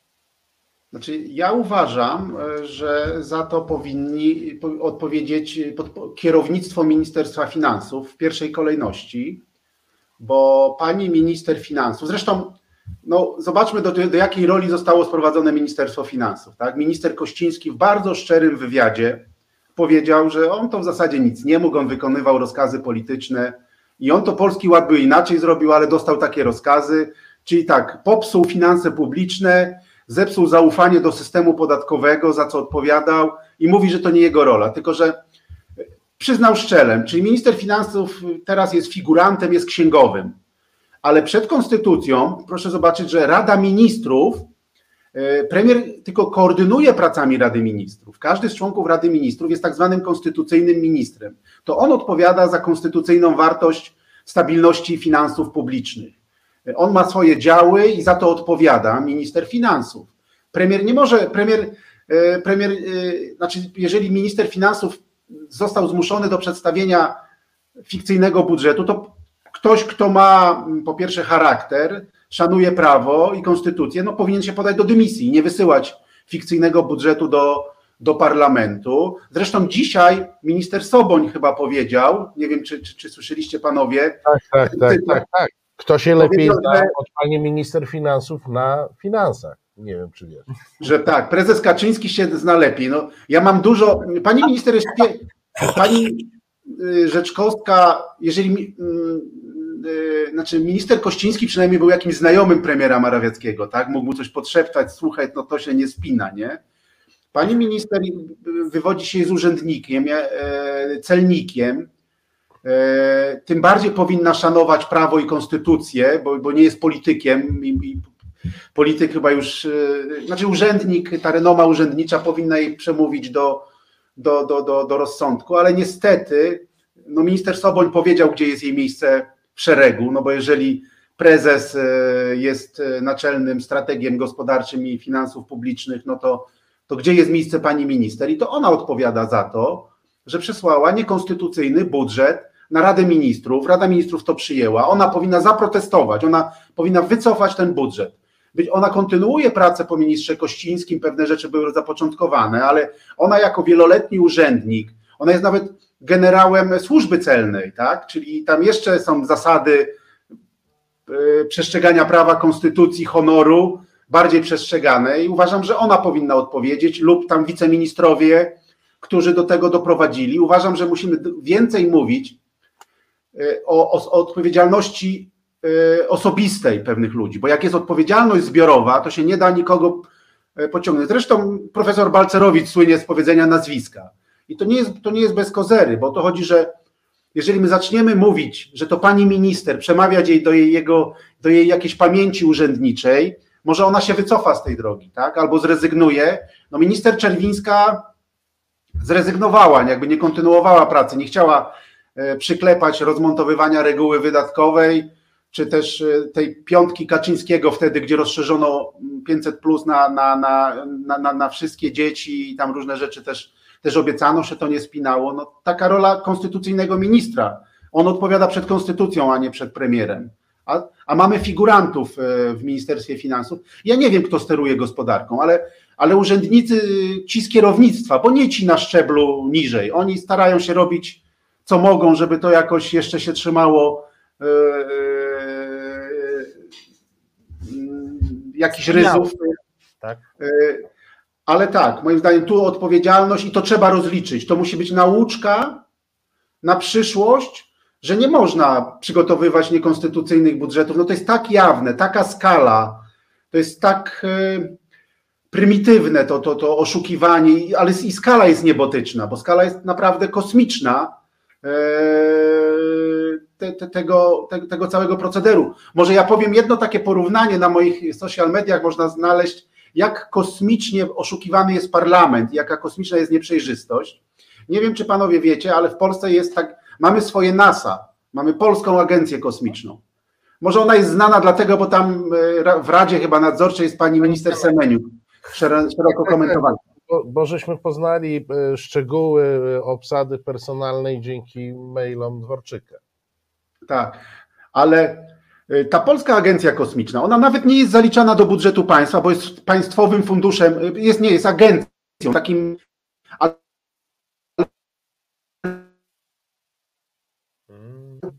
No i odleciliśmy. powołałam od o finansach publicznych. Y, Jestem z powrotem, tak już. Tak. 27 milionów rocznie i plan tej agencji jest dołączony do ustawy budżetowej. Parlamentarzyści dostają informacje o tym funduszu. E, On stanowi jedną pięćdziesiątą promila całych prawdziwych wydatków i dodatkowo y, on gdzieś są cztery strony w ustawie budżetowej poświęcone temu funduszowi i są pozycje z dokładnością do kilku tysięcy złotych. A do ustawy nie jest dołączony plan Funduszu Przeciwdziałania COVID, plan programów rządowych realizowanych przez PFR, które, których wydatki w ostatnich kilku latach to jest prawie 400 miliardów złotych. 400 miliardów złotych. Czyli to jest jakaś kosmiczna nieprzejrzystość, że te fundusze są niedołączone, my nic o nich nie wiemy. No i tak samo w tej nadwyżce, tego nie ma. To, to się dowiemy gdzieś. Całe szczęście jesteśmy w Unii Europejskiej, bo nasza wiarygodność w finansach wisi na włosku bycia w Unii Europejskiej, bo to Unia Europejska sparzona oszukiwaniem Grecji wymusiła na wszystkich krajach raportowanie takie statystyczne i my to gdzieś tam musimy zaraportować. Dowiemy się e, wiosną przyszłego roku, jaki rzeczywisty był stan finansów publicznych w Polsce w tym ujęciu. Tylko, że to jest liczba, którą dostanie Eurostat. Nie dostał tej liczby parlament i dostaniemy ją za późno, jak będzie już po, po ptakach, tak? jeżeli chodzi o zarządzanie e, finansami. Także to, to, to, to, to nic nie zmienia, że coś raportujemy. To ja jeszcze muszę, muszę, muszę, muszę no jak musisz, no bo akurat y, jeśli chodzi o PFR, y, to mm, słyszałem nawet dzisiaj wypowiedź premiera Mateusza Morawieckiego, że on nie obawia się o środki z KPO, będą za rok, może za półtora, ale wszystko generalnie hula każdy projekt, ponieważ są finansowane z PFR-u, który zakłada te pieniądze. I tutaj mów, taki krótki wstęp, bo chciałem mm, też Państwu wszystkim powiedzieć i prosić Pana E, pana doktora o skomentowanie e, tych rewelacji, które usłyszałem. Mianowicie usłyszałem, że za tym e, zwrotem w sprawie KPO, czyli tym że będziemy elastyczni, że mamy czerwone linie, ale generalnie widać, że postawa rządu stała się mm, no, dużo bardziej koncyliacyjna, to jest w sumie eufemizm, co powiem. Widać było, że nagle rząd zaczął rozpaczliwie szukać sposobu na to, żeby jednak e, KPO pozyskać. Środki z KPO. Środki z KPO, e, te miliardy z Unii Europejskiej. I to się stało po tym, jak e, wicepremier Mariusz Błaszczak wrócił z Korei i zaprosił ludzi z Ministerstwa Finansów, żeby przedstawić im rachunek do zapłacenia, który da, trzeba było... Dał im faktury do zapłacenia. I rozpętała się taka awantura, o której legendy dzisiaj na mieście y, krążą. I ja mam wobec tego y, takie pytanie, czy rzeczywiście stan kasy i mm, stan finansów publicznych dziś przewróciły te wydatki na zbrojenia, które tak szybko trzeba było znaleźć i szybko było kupić, czy tak naprawdę no, jakby wszystko się na to złożyło, ale w tym kłamstwie, które pan demaskuje, prawdę o sobie pokazała władza taką, że po prostu nie miała pojęcia i uwierzyła chyba we własną propagandę i nagle obudziła się z ręką w nocniku, widząc, że skarbiec jest pusty, a nikt nie chce kupować też naszych obligacji emitowanych przez BGK. Tutaj wszystkich też zachęcam do odsłuchania naszej starej rozmowy, gdzie pan dokładnie to tłumaczył, w jaki sposób rząd pozyskiwał te pieniądze na różne fundusze e, na dużo wyższy procent niż mógłby to robić, gdyby chciał, gdyby się zgodził łaskawie przestrzegać konstytucję i wpisywać wszystko do budżetu. Czyli to pytanie moje jest takie, czy my jesteśmy, mm, czy kasa jest pusta? Znaczy, jesteśmy pod ścianą. E, rząd, y, moim zdaniem, e, być może nie, nie wiem, czy sobie zdawali sprawę, czy nie. Na pewno Ministerstwo Finansów zostało sprowadzone do roli księgowego, czyli miał przyjmować faktury, tak? Do tej pory przyjmował. E, ale rzeczywiście ta góra faktur urosła już do takiego poziomu, że, że i nawet Ministerstwo Finansów się przeraziło. Zresztą tam nie ma już też ludzi, którzy pamiętają kryzys z roku 2008, którzy mają powiedzmy stalowe nerwy, wiedzą jak się zachowywać w takiej sytuacji. Jakby rządzi jakaś młodzieńcza naiwność, naiwność, że stopy procentowe będą wiecznie niskie, że znajdzie się finansowanie, że kolejki się będą ustawiały. Prawda jest taka rzeczywiście, że yy, tu nie ma żadnego zaskoczenia, bo ja w swoich analizach informowałem już dwa lata temu, że tak, Amerykanie będą podnosić stopy procentowe. Jak będą podnosić stopy procentowe, to i u nas rentowności wzrosną. E, że będzie zły sentyment do obligacji w Europie, a szczególnie w Polsce, że będą trudności z finansowaniem, że dochody nie, nie będą już tak rosły. I doszliśmy do, doszliśmy do ściany i tak, nikt nie chce kupować polskich obligacji. Banki państwowe też już nie kupią, bo są zatankowane pod korek obligacjami polskimi.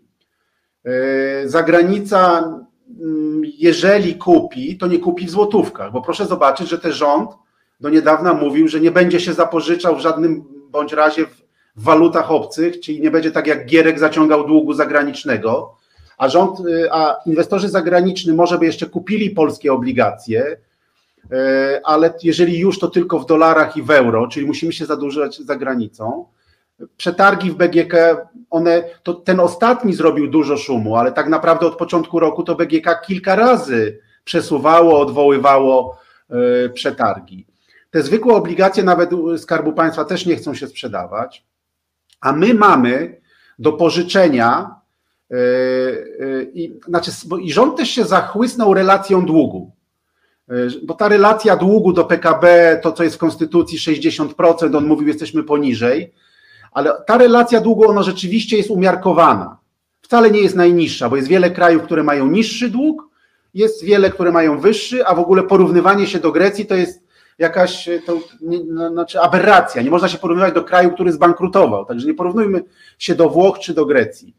No i ja ostrzegałem też z, koleg- z Ludwikiem Koteckim, z Pawłem Wojciechowskim, z Moniką Kurtak, napisaliśmy taki raport e, w zeszłym roku zagrożenie nadmiernym zadłużeniem, w tym roku to powtórzyliśmy i ostrzegaliśmy przed scenariuszem rumuńskim. Rumunia w 2008 roku miała dług do PKB, tą relację 30%. My mamy teraz poniżej 60%, ale mamy 50%. Czyli mamy dużo większe. A Rumunia wtedy właśnie utraciła płynność, podobnie jak Polska. Nikt nie chciał kupować tych obligacji i Rumunia zwróciła się o pomoc do y, Międzynarodowego Funduszu Walutowego i do Komisji Europejskiej. Zwróciła się po pieniążki, bo nie była w stanie finansować bieżących potrzeb, a ona wtedy nawet nie miała takiego programu militarnego jak Polska. Im zabrakło na zwykłe emerytury i renty. I mimo niskiego długu wystąpiła o pomoc, podobnie jak Grecja. Można uznać, że to był, to był kryzys nie zadłużenia w sensie poziomu długu, tylko kryzys płynności, braku możliwości sfinansowania bieżąc, emitowania długu. Nikt, po prostu sytuacja była na tyle nerwowa, wrażliwa, że nikt nie chciał nam pożyczyć pieniądze, żeby spłacić dług na karcie kredytowej, bo wiecie Państwo, jak karta działa. Jeden miesiąc się zadłużamy, a później niekiedy niektórzy spłacają kredytem w innym banku i tak pomiędzy bankami sobie jakoś żyją. Nasz rząd przyjął taką strategię, tylko w pewnym momencie jest wojna, jest trudna sytuacja, inflacja, jest niewiarygodny rząd i nikt nam nie chce odnowić tego zadłużenia. My go nawet nie zwiększamy jakoś znacząco w tej relacji do PKB, ale musimy tak, zapada pewien dług, to się nazywa rolowanie, czyli tak, tak jak na karcie, musimy spłacić kartę kredytową, żeby odnowić nową i mamy nowy deficyt, nowe wydatki. I wiecie, panowie, w tym roku, w przyszłym roku mamy do sfinansowania, do pozyskania na rynku między, bo właśnie to też do końca nie wiadomo, ile ten Błaszczak, minister Błaszczak wydał tych pieniędzy, ale to jest między 300 a 400 miliardów złotych. Tyle musimy znaleźć na rynku pieniędzy, a my odwołaliśmy przetarg BGK na 20 miliardów złotych. Na 20 miliardów złotych. 20 razy mniej niż potrzeba. Tak. I nie Także udało się tak? Także tutaj jest problem i nie będzie. I doszliśmy kompletnie do ściany i możemy powtórzyć scenariusz rumuński, gdzie będziemy musieli się zwrócić po pomoc do Międzynarodowego Funduszu czy Unii, czy Unii Europejskiej. I moim zdaniem dalej nie ma pewności. My już nie, niedawno, znaczy wszyscy chcemy, żeby się wojna skończyła, ale to się tak nie skończy szybko. Sytuacja niby się uspokoiła i rakieta y, y, y, spadła. Także tutaj cały czas będzie nerwowo a, a rząd, minister finansów, jakiejś takiej łańskiej fantazji młodzieńczej, oni przygotowali nam budżet na sytuację taką, że będzie tak, nie będzie kryzysu, nie będzie spowolnienia, a zaraz skończy się wojna i wszyscy kochają Polskę i nikt nie widzi, że jest konflikt z Unią Europejską i problemy. No i doszliśmy do ściany. Proszę zobaczyć, co było w Wielkiej Brytanii. W Wielkiej Brytanii rząd ogłosił rozluźnienie fiskalne, poprzedni rząd, i nagle funt skoczył, groziło bankructwem Wielkiej Brytanii, potężnej gospodarki, wyrzucono ministra finansów, później wyrzucono premier i wycofano się z tych zmian i przedstawiono plan oszczędności i konsolidacji. Na Węgrzech Węgry rentowności są 13%, u nas do 9 tylko dobiły. forint szaleje, no i Węgrzy stwierdzili, bo są pragmatyczni, że bez środków z Unii Europejskiej y, nie dadzą sobie rady. Nie uspokoją rynków i też są potrzebne im te pieniądze i Węgrzy zaczęli się dogadywać. I dlatego Polska stanęła przed ścianą i moim zdaniem y, po pierwsze będą chcieli pozyskać KPO, bo te pieniądze by im trochę dały oddech. Nie wiem. Właśnie chciałem o to spytać, bo może tu założenie jest takie, że e, to, ten, że ten optymizm e, Morawieckiego jest taki zaraźliwy, że przyjdą pieniądze z KPO, skończą się kłopoty. Nie, nie. Po pierwsze, po pierwsze do KPO to jeszcze jest daleko, bo ja, ja nie wiem, ja nie potrafię prognozować, co się stanie w rządzie, tak? Czy tam się dogadają i jakie rzeczy, kto ma na kogo kwity i tak dalej. To jest też takie, mówmy się, raczej scenariusz, nie wiem, 50-50 moim zdaniem, albo jeszcze inny. To, po pierwsze, to nie jest pewne. Po drugie, samo KPO, ono trochę rynki finansowe by uspokoiło, bo, bo to strasznie denerwuje. Rynki finansowe nie rozumieją, dlaczego Polska nie chce pieniędzy, kiedy jest kryzys na świecie. Po drugie, te środki są na co innego. Je po prostu też nie można wydać tak, jak się chce, bo tam e, są konkretne reformy. Zresztą rząd nie chce tego komunitetu monitorującego powołać, ale musi go powołać, bo nie dostanie tych środków. Także w komitecie monitorującym będą przedstawiciele Y, z organizacji obywatelskich, ale te środki są znaczone, są na pewne obszary. Także rząd i tak jest pod ścianą. Te potrzeby finansowe są dużo, dużo większe. Jeżeli największy populistyczny rząd od początku transformacji nagle 5.12 mówi, że nie będzie tarczy inflacyjnej, y, bo nas nie stać, ogłasza oszczędności w resortach, jeżeli ten rząd minister Soboń gdzieś tam w programie mówi o progu dochodowym dla 500, e, to moim zdaniem tam się bardzo mocno pali. Tam e, oni wiedzą, że natrafili na te, które mogą zmienić, bo regułę wydatkową mogli ominąć, mogli rozmontować, progi długu mogą omijać, mogli stworzyć sobie równoległy budżet, ale rynków finansowych nie obejdą. Rynki finansowe nie akceptują już rozrzutności i moim zdaniem rząd, jeżeli nie przedstawi, znaczy w tej chwili rząd sobie nie da rady. On musi przedstawić jakieś naprawdę istotne oszczędności, żeby uspokoić rynki finansowe. Samo KPO nie pomoże. To jest, to jest wszystko takie stąpanie po, po krawędzi, a nuż się uda, a jeżeli runie ten domek z kart, to po wyborach.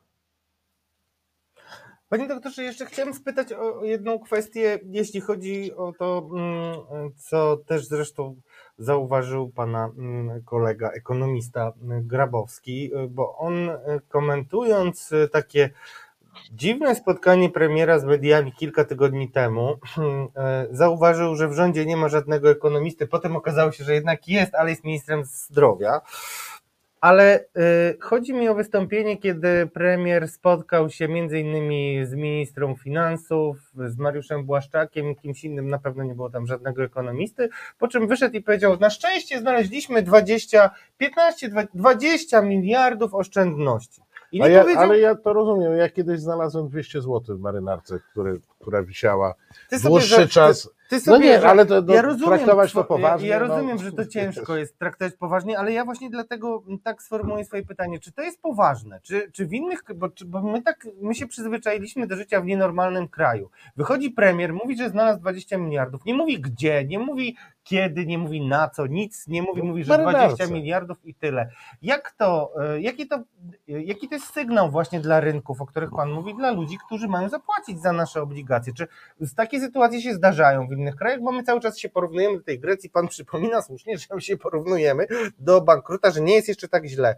Ale yy, czy, co to nam mówi w ogóle o powadze ludzi, którzy y, zarządzają majątkiem narodowym, y, budżetem i tak dalej? Jeżeli wychodzą, mówią 20 miliardów, nawet nie wiadomo gdzie, ten temat w ogóle już chyba jest zapomniany dzisiaj, tych oszczędności, a z kolei tutaj mamy tu próg dochodowy, y, tutaj zastanawiamy się nad tarczą inflacyjną, to widać, że tutaj nie ma żadnej myśli, żadnej myśli. Czy takie rzeczy zdarzają się w tak zwanym normalnym świecie, panie doktorze? E, nie, nie, znaczy to do czego doprowadzono w finansach publicznych, no tam, tam już jest, y, nie wiem, y, popiół tylko został, wszelkie zasady zostały złamane. No my nie mamy, ja już mówię, w Ministerstwo Finansów stało się księgowym i figurantem, i to wypowiedź Sobonia e, dzisiejsza i wywiad e, Kościńskiego wszystko to mówią, taka jaka jest sytuacja. E, można to tylko potwierdzić, ale my w ogóle rzeczywiście nawet nie mamy takiego, kto jest centrum gospodarczym. Ja spotykam się też z inwestorami zagranicznymi i nikt nie wie, kto jest centrum gospodarczym. No dzisiaj u Sobonia dowiedzieliśmy się, że Jarosław Kaczyński, ale to jest raczej dla rynków nie będzie uspokajające niestety, ale nie ma takiego centrum. Nawet jeżeli premier się kształtował na, nie wiem, prezesa banku, tylko że prezes, e, mówiło się tak w środowisku, że to jest historyk z doświadczeniem w biznesie. To nie jest żaden ekonomista, bo jest historykiem, a to, że ktoś tam był prezesem. Teraz prezesem może być każdy. Tak, znaczy po, po PiSie, tak naprawdę. To nie trzeba mieć żadnego wykształcenia, to jest żaden. E, I minister może, być, i może być każdy. Każdy to, to, to też nie już stanowisko, ale nawet gdy, jeżeli premier, to premier też nie ma czasu, no bo on musi jeździć po tych wioskach, miastach i, i uprawiać kampanię i kłamać. On kompletnie nie ma czasu się zajmowania. Nikt się nie zajmuje, moim zdaniem. Nie ma takiego centrum gospodarczego. A najgorsze jest to, to inwestorzy się martwią, że, e, bo to jest e, niespotykane, że minister finansów nie ma kontroli nad tymi funduszami pozabudżetowymi. Minister Błaszczak dostał kartę bez limitu i pojechał w świat. E, on, ludzie, którzy kupują zabawki, gadżety, iPhony, czołgi i, i, i, ja pomijam fakt, czy one są konieczne, czy nie, pewnie musimy się dozbroić. Specjaliści niech się wypowiedzą, czy w ten sposób, czy w inny. Ale ci ludzie, którzy kupują zabawki takie zbrojeniowe, oni nie mają ograniczenia finansowego. Oni się nie martwią, czy to się da pozyskać, czy nie. I właśnie on pojechał z kartą bez limitu, i moim zdaniem ta, to, to jest przerażenie. I my, i rynki finansowe właśnie się tym martwią, że nikt nie wie, kto, jak, z czego to będzie sfinansowane. Czy rząd wyjdzie i będzie szukał obligacji, czy nie wyjdzie, czy może dostanie pożyczkę z Chin albo pożyczkę z Korei, e, albo gdzieś, bo może rząd takich szukać e, rozwiązań. To jest kompletnie niespotykane. Moim zdaniem zegartyka. Naprawdę jesteśmy pod ścianą i jeżeli rząd tu szybko się nie wyklaruje, z czego on to chce finansować, to naprawdę kryzysy fiskalne są jak sepsa niby dobre wyniki do ostatniego momentu, a tu nagle kilka godzin i, i, i po sprawie. I tak samo jest z kryzysami. Wystarczy jeden Twitter Sasina jakiś nieodpowiedni albo, albo jakaś inna wiadomość i to się może posypać w ciągu, w ciągu kilku dni. I, I, moim zdaniem rząd kompletnie nie panuje nad tym. Kompletnie. To, są, to jest amatorszczyzna, jeżeli chodzi o zarządzanie. Znaczy, prawdopodobnie wszyscy mówią, że będziemy mieli największy kryzys od kryzysu naftowego. E, być może powtórkę z kryzysu Lehman Brothers, e, bo tak naprawdę nie wiemy, ktoś może jakieś trupy z szafy powypadają i to nie w Polsce.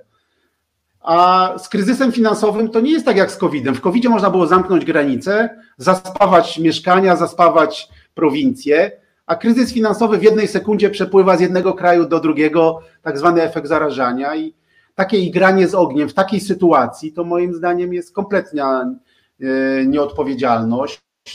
Tam jest planowanie z dnia na dzień, od sondażu do sondażu, od newsa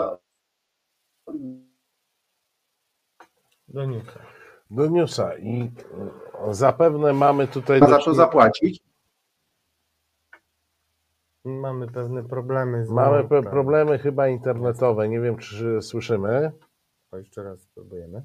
Ja teraz słyszę, nie wiem, ucięło tak? Dużo, tak, dużo teraz ucięło? Tak, mieliśmy, mieliśmy pewną... Jakby pan mógł ostatnie trzy zdania powtórzyć, to myślę, że y, wszyscy zrozumieją. Znaczy, chodzi o to, że zarządzanie jest z dnia na dzień, bez żadnego planu, bez, bez, bez przygotowania. Nie byliśmy przygotowani, moim zdaniem Ministerstwo Finansów y, rzeczywiście było księgowym i nie jest przygotowane na tą sytuację. Jesteśmy pod ścianą y, a szczególnie właśnie to, że rynki nie wiedzą, jakie jest finansowanie w tych funduszach. Tam nie ma planu, bo na przykład jak emitowane są obligacje przez Ministerstwo Finansów, te rządowe, to jest taki plan finansowania, plan emisji. Rynki finansowe wiedzą, kiedy rząd będzie sprzedawał obligacje, mniej więcej jak to rozdzieli w ciągu roku. A tu w tym wypadku kompletnie nic nie wiadomo, nic nie wiadomo. I, i ja nie wiem, jaki rząd ma plan. Nie wiem. Moim zdaniem może się okazać, że, za, że, że nie ma planu, że, jednak priorytet, priorytetem będą te wydatki zbrojeniowe i trzeba będzie ciąć 500 plus, trzynastkę. Nie wiem, tu, bo te oszczędności, które rząd zapowiedział, że w resortach coś znajdzie, to to jest bzdura totalna. Po pierwsze, resorty same te wydatki resortów, one nie są znaczące. Na czym resort może oszczędzić? No to chyba, że nie dadzą podwyżek, ale obiecali, że będą podwyżki 9% w budżetówce. Na prądzie nie oszczędzą, bo resorty, y, urzędy dopiero dostały nowe faktury. Tak naprawdę tam pytanie, no co, zgaszą światło, zamkną te biurowce, to, to tam nie ma żadnych oszczędności, żadnych 15 miliardów e, e, nie ma, a rząd zapowiada jak 15 jeszcze być może, tak, chodzą takie e, przecieki. I to, co widać, dochody zaczęły już słabo idą, dochody budżetu państwa i, i będziemy mieli słabe dochody w przyszłym roku, nikt nie kupi obligacji, albo dojedziemy do jesieni, albo nie dojedziemy do jesieni. No chyba, że drukarki znowu uruchomią, ale wtedy to inflacja będzie 30% już pewnie, a nie, a nie 20%. No to światełka w tunelu pan nam nie pokazał. E, dalej ciemność. Znaczy, ja powiem tak, y, oni nie zmienią podejścia do polityki gospodarczej. No to odpowiedź jest jasna, co, co się musi stać, żeby się zmieniło podejście do polityki gospodarczej. Oni nie zmienią podejścia do polityki To ich gospodarczej. zmienią Polacy. Ich należy zmienić, chyba że lubimy taki brak e, polityki gospodarczej, bo tak nawiązując do tego, co pan powiedział, mam wrażenie, że my wiemy o planach rządu dokładnie tyle samo, ile rząd. Tak. Czyli nic. E, Oni też swoich planów e, nie znają. Znaczy ja uważam, że tak, nie znają, bo mi, po pierwsze, po pierwsze zwróćmy uwagę, że Błaszczak i Morawiecki to są jakieś dwa dwory na, w, tym, w, tym całym pałacowych rozgrywkach. Także przypuszczam, że premier Morawiecki też może nie wiedzieć, ile z tej karty tam wydał. Zobaczmy, co było z elektrowniami jądrowymi. To jest najpoważniejsza inwestycja w dziejach e, nowej Rzeczpospolitej. Naprawdę inwestycja na miarę drugiej Gdyni. A panowie Morawiecki się ści- ścigają. Ten ogłosił jedną elektrownię atomową, ten drugą. Kompletne wariactwo. Nigdzie na świecie czegoś takiego e, nie ma. Rzeczywiście, moim zdaniem, mogą nie wiedzieć. No to jest przerażenie. Ja uważam, że to, to nie jest tak, że nawet nie leci pilot. Tam załogi nie ma, tam nawet stewardess nie ma. Ja bym chciał, żeby już ta stewardessa siadła za tymi e, sterami, e, bo to by coś było. A tu jest jakaś puszczone e, kompletnie. Oni, znaczy oni y, zrobili, zrobili sobie tak, zniszczyli instytucje, że mogą puścić nas z torbami w każdej sekundzie. No, czy puszczą, zobaczymy. To też trochę od nas zależy. Bardzo dziękujemy za to Dziękujemy. dzisiejsze spotkanie i tę rozmowę. Sławomir Dudek, szef e, Fundacji Obywatelskiego Rozwoju, jak zawsze e, bardzo pouczająca rozmowa. Dziękujemy. Bardzo zapraszamy. dziękujemy. Dobranoc, pozdrawiam. Dobranoc. Ja nie wiem, jak, jak tu. Ale te, te analogie do kart kredytowych mi się podobają, bo to Tak. faktycznie wszyscy dostali kar, złote karty, Znaczy analogia z, czy platynowe. z brakiem pilota, który jest najmniejszym problemem, bo już nikt z załogi się nie pojawił, to E, najgorsze, że my lecimy tym samolotem. Wiesz, i faktycznie Sasin ma jedną kartę, kupuje jakieś elektrownie, Błaszczak ma drugą kartę, kupuje jakieś czołgi. Tak, tu, bo, bo, tu bo i tam. Premier też sobie kupi jakąś inną elektrownię, nie? Tak, to a, potem, a potem wołają ministra finansów. Ja słyszałem, że pani minister płakała, że się poda do dymisji, ale w końcu. No, ale się nie podała ludzie, do no, dymisji. się nie podała. Proszę Państwa, e, ja chcę powiedzieć, Właśnie, że. E, tak, tak, tak. Ja to. No widzicie, drodzy Państwo, no to nie jest nasza wina, że Jarosław Kaczyński z Mariuszem Błaszczakiem potrafią wszystko, każdy program wywalić. yy. Tak jest. Myśmy byli na wczoraj dobrze przygotowani, a potem prezes udzielił wywiadu. Proszę Państwa, e, chcę powiedzieć, zagłosowało 189 osób e, w ankiecie. Jarosław Kaczyński 84%, Krzysztof Sobolewski 16%. E, Po, powiem Państwu tak, raz, nie ma frekwencji 50%, bo w tej chwili nas ogląda ponad 460 osób, zatem apelujemy o frekwencję. A druga rzecz, Radek to wie, nie wiem czy Państwo wiecie, ale pan prezes, który jest zwyczajowo jedynym kandydatem na prezesa PiS, po to, żeby był pewien smaczek emocji albo z innych względów, to wiesz, że on sobie zawsze ustawia taką poprzeczkę i mówi, jeżeli na mnie nie zagłosuje 92% delegatów, to ja nie przyjmę wyboru na prezesa. No może 50 to wiadomo. Więc y, ja nie wiem, proszę Państwa, no Radek niech broni Sobolewskiego, ale ja Państwu powiem tak, jeżeli prezes nie będzie miał 90%, To może być jak To będziemy głosować, a ja z Ronim mam tutaj układ i wiecie, No. demokratyczną większość możemy zgromadzić. Proszę Państwa, ale szybciutko, żeby jednak Polexit Newsy się e, pojawiły, pojawiły tutaj, szczególnie, że są przygotowane. E, tak, proszę Państwa, ulubione gazety oczywiście na topie Tak. tutaj, że- żeby Ja, nie było. ja tylko je, jedno że- od siebie dodam, bo przejrzałem dzisiejsze y, prorządowe dzienniki. Nie ma tam nic, nic o patriotach nie ma. Jest natomiast o, to tylko tak szybciuteńko, bo to naprawdę po tytułach możemy polecieć. Jest natomiast o felieton Adriana Stankowskiego. Niemcy, moralny karzeł tutaj. Reparacje na forum NATO i UE. Reparacje, jak myślicie, od kogo? Nie od Rosji pewnie. E, tutaj jest taki bardzo zabawny sondaż PiSu, ale wam darujemy. Prawdziwa twarz Niemiec i Francji, tym razem e, tutaj się posiłkują Borisem Johnsonem. No dobra, muszę to powiedzieć. PiS w górę w sondażu. Jak myślicie, ile w górę? 0,2. No, ciężkie czasy nastały, No, nawet dla słuchaj, propagandy. no, Mała rzecz, a cieszy. Tak.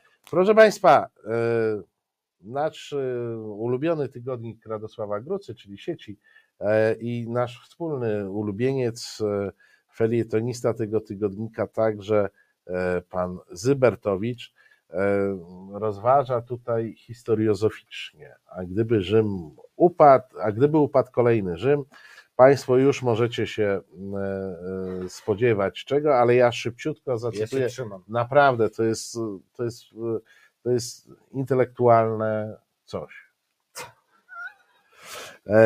E, Unia Europejska, w ramach której projekt Trój- Trójmorza jest budowany, nie wiem czy słyszałeś, Trójmorze jest budowane w ramach- ramach Unii Europejskiej, to jest pierwsza nowość, dotychczas rozwijała się w pewnym sensie jednowektorowo. Mhm. Ścieżki integracji i rozwoju biegły głównie wz- wzdłuż osi wschód-zachód z ogromnym zaniedbaniem osi północ-południe. E, Ja nie wiem, jak te rozszerzenia bałkańskie i tym, nie, a, nieważne, pan Zybertowicz tutaj mówi e, tak o rzeczy Zybertowicz. Unia Europejska jest dziś zarządzana bardziej mono niż policentrycznie. Więcej w niej poleceń niż dialogu. Teza druga. Kolejna teza. Procesy integracyjne Unii Europejskiej często są sztuczne, odgórnie przyspieszane, a wiąże się to z jednoczesnym lekceważeniem ścieżek integracji organicznej, oddolnej, spontanicznej przez wymianę gospodarczą, akademicką, turystykę, sztukę. Pan Zybertowicz, rozumiem, cierpi na brak e, turystyki. Trójmorze winno Unię w tych trzech punktach wzmocnić. Stare kraje Unii Europejskiej mają bardzo poważne problemy, pochyla się pan Zybertowicz. Te dobrze znane to niekontrolowane migracje z południa i Bliskiego Wschodu, kryzys strefy euro. Jak to dobrze, że nie jesteśmy w strefie euro, nie? Oni w tym kryzysie. E, związany z wysokim zadłużeniem Grecji, Włoch, Francji, Hiszpanii, ruchy nacjonalistyczne, terroryzm islamistyczny, o którym na razie ciszej, ale to nie znaczy, że problem się sam rozwiązał. I przechodzimy tutaj, zbliżamy się do grande finale. Nie jest mi wcale trudno sobie wyobrazić, że w razie kumulacji tych kryzysów, ewentualnie zaistnienia nowych, dziś nie tak łatwych do przewidzenia, stara Unia może skruszyć niczym zachodni Rzym. Może warto patrzeć na inicjatywę Trójmorza również jako na zapasowe rusztowanie współpracy, na wypadek, gdyby błędy zadufanych w sobie, skorumpowanych czasem agenturalnie przez Rosję manipulowanych elit tradycyjnego rdzenia Unii postawiły wspólnotę pod znakiem zapytania. Zatem, panie kolego, tworzona w ramach Unii Trójmorze Tak, to jest dobre. e, To jest dobre. Zastąpi wiecie, Unię że- że- Europejską. Nie, bo tak krótko jakby e, przypisik z gwiazdeczką. Trójmorze jest po to, żeby wywalić i pokazać, że Unia Europejska jest bez sensu i to w ogóle jakiś mikrus przy tym potężnym organizmie. Proszę Państwa, nie możemy niestety poznęcać się nad Zybertowiczem, ale ja uważam, że y, to, co zacytowałem, to się znęca nad sobą same. Ale widzę, że tu Wilczstein, Polska Ale i Unia, mamy, kolejne proszę starcie. Państwa, Bronisława Wilczsteina, tygodnik sieci Polska i Unia, e, kolejne starcie. Pan e, Bronisław Wilczstein pochyla się nad e, naszymi słabościami. Powinniśmy być twardsi wobec Unii, bo jesteśmy miękiszony. E, Zaczyna od, te, od cytatu z e, Szymona Szynkowskiego-Welsenka, którym e, mówi, e, w którym to wiceminister Welsenk mówi o tym, że wyznaczył w Brukseli linie, których nie wolno przekraczać. No i komentarz pana Wilsteina. Problem w tym, że jej roszczenia, czyli Unii Europejskiej, w stosunku do Polski od początku przekroczyły wszystkie te linie i jakiekolwiek negocjacje na ten temat są na to zgodą. E, Nie winię ministra, realizuje on strategię rządu. Zastanawiam się jednak, dokąd może ona nas zaprowadzić. Obecnie spowodowała anarchizację wymiaru sprawiedliwości i ostentacyjne łamanie konstytucji przez sędziowski establishment. E, Gdyby nie poparcie ze strony unijnych sprzymierzeńców, 30 sędziów Sądu Najwyższego nie wystąpiłoby z horrendalnym oświadczeniem, że nie może orzekać z nowymi sędziami. Zmitrężyliśmy dużo czasu, traktując Brukselę, a więc i Berlin, bo też na B, jako przewidywalnego partnera, który akceptuje wspólne dobro. Rozumiesz? Oni są Tak. nieprzewidywalni w Tak, ci odróżnieniu są od przewidywalni. To, to Tak. przypomnijcie sobie, co Jarosław doktor Kaczyński- Sławomir mówił o tym. Jarosław. Kaczyński to jest ten polityk przewidywalny, Absolutnie. w odróżnieniu od tych z Brukseli i Berlina. Nie wzięliśmy pod uwagę, że mamy do czynienia z imperialnym tworem, który usiłuje nas sobie podporządkować i narzucić służącą temu ideologię w perspektywie interesów centrów unijnych, głównie Niemiec. Jak żeby inaczej. Jest to racjonalna postawa. Ich celem jest kolonizacja Polski i wszystko, co robią, będzie temu podporządkowane. Ich klienci to establishment trzeciej RP i reprezentujące go polityczne ugrupowania. Tak orzecze Bronisław Wilstein, mówiąc, że koniec tych strasznych ustępstw, koniec rozmowy z tymi świrami nieprzewidywalnymi ze wszystkich stolic na B. Wszystkie tak. Be- Wszystkie na B to mi to się są bardzo podoba. Ty mi wytłumaczyłeś. E, nie, sam na to wpadłem czytając Wilsteina, nie? To mi tak trochę, nie, nie tyle on to napisał, ile mnie zainspirował, był moją muzą, jeśli chodzi o dojście do tej e, e, konstatacji. Ten tekst współbrzmi, ja nie będę tu już cytował, e, z do rzeczy. W do rzeczy jest taki tekst. On się nazywa Historia uległości. Autorem tekstów jest pan Jakub Woziński, który na zaraz Państwu powiem raz, dwa, trzy, Na wielu. Nie, na trzech, trzech. nie, na trzech stronach e, opisuje, jak bardzo PiS to miękiszony, wielkie to miękiszony, które ulegają tej Unii Europejskiej wbrew polskim narodowym interesom e, i że to w ogóle tak nie może być. To tak nie może być. Nie można ulegać. Bardzo, proszę Państwa, ostra krytyka rządu i partii rządzącej w tygodniku do rzeczy z pozycji konfederacko, nie wiem, narodowych, Nie, tak, to- jakich- takich, takich. takich, e, Ruskich. takich Wiesz? ruskich, tak, do- dokładnie, takich ruskich. Drodzy Państwo, jeszcze tylko na prośbę naszego, e, naszego resetarianina. Niemcy moralny karzeł. Generalnie tekst jest o tym, że Niemcy muszą. Muszą zapłacić za swoje zbrodnie, celowe zniszczenie, e, bo to Polacy, ofiary niemieckiego barbarzyństwa nadal ponoszą materialny ciężar tego bestialstwa. Muszą, bo muszą, no- no generalnie muszą kasę dać. I na koniec, y, tak, muszą, bo polskie roszczenia mają charakter uniwersalny, szczególnie w kontekście rosyjskiej napaści na Ukrainę. Oczywiste jest, że kraj winny rozpętania wojny zapłaci także za jej materialne skutki. Niemcy konsekwentnie budowali swój wizerunek jako rzekomego mocarstwa ja moralnego. dodam, dodam, bo prezes ostatnio powiedział, chyba przedwczoraj, że to jest zupełnie niewygórowana cena, te reparacje, które policzył. No policzył. tak, no prezes się zna na Pre- ekonomii, prezes jak się wiadomo. zna na ekonomii tak. Najlepiej. I dlatego właśnie tak powiedział ten y, wiceminister, bo on usłyszał to i już wiedział. Proszę Państwa, my musimy Tak. finiszować, bo nasz czas się skończył Tak. i w zasadzie nas e, wykończył. Bardzo Państwu dziękujemy za uwagę. Ja e, bardzo dziękuję producent, e, producentowi Jarosław Chmielewski, bardzo Panu dziękujemy. Jarosławowi bardzo. Chmielewskiemu bardzo dziękujemy.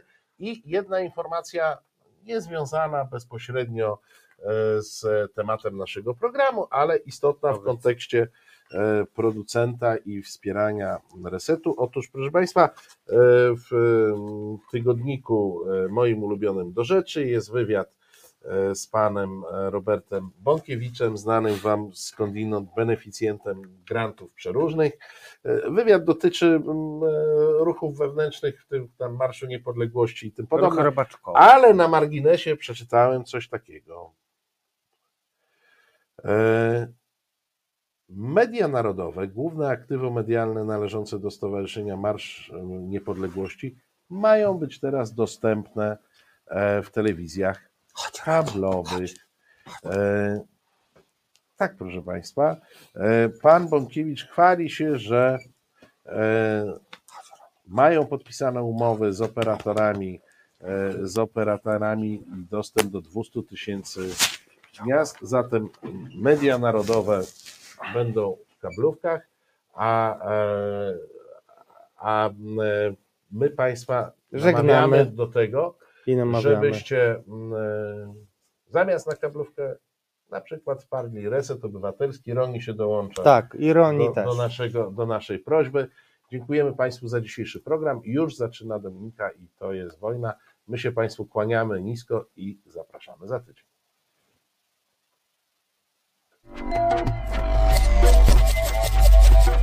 Reset Obywatelski.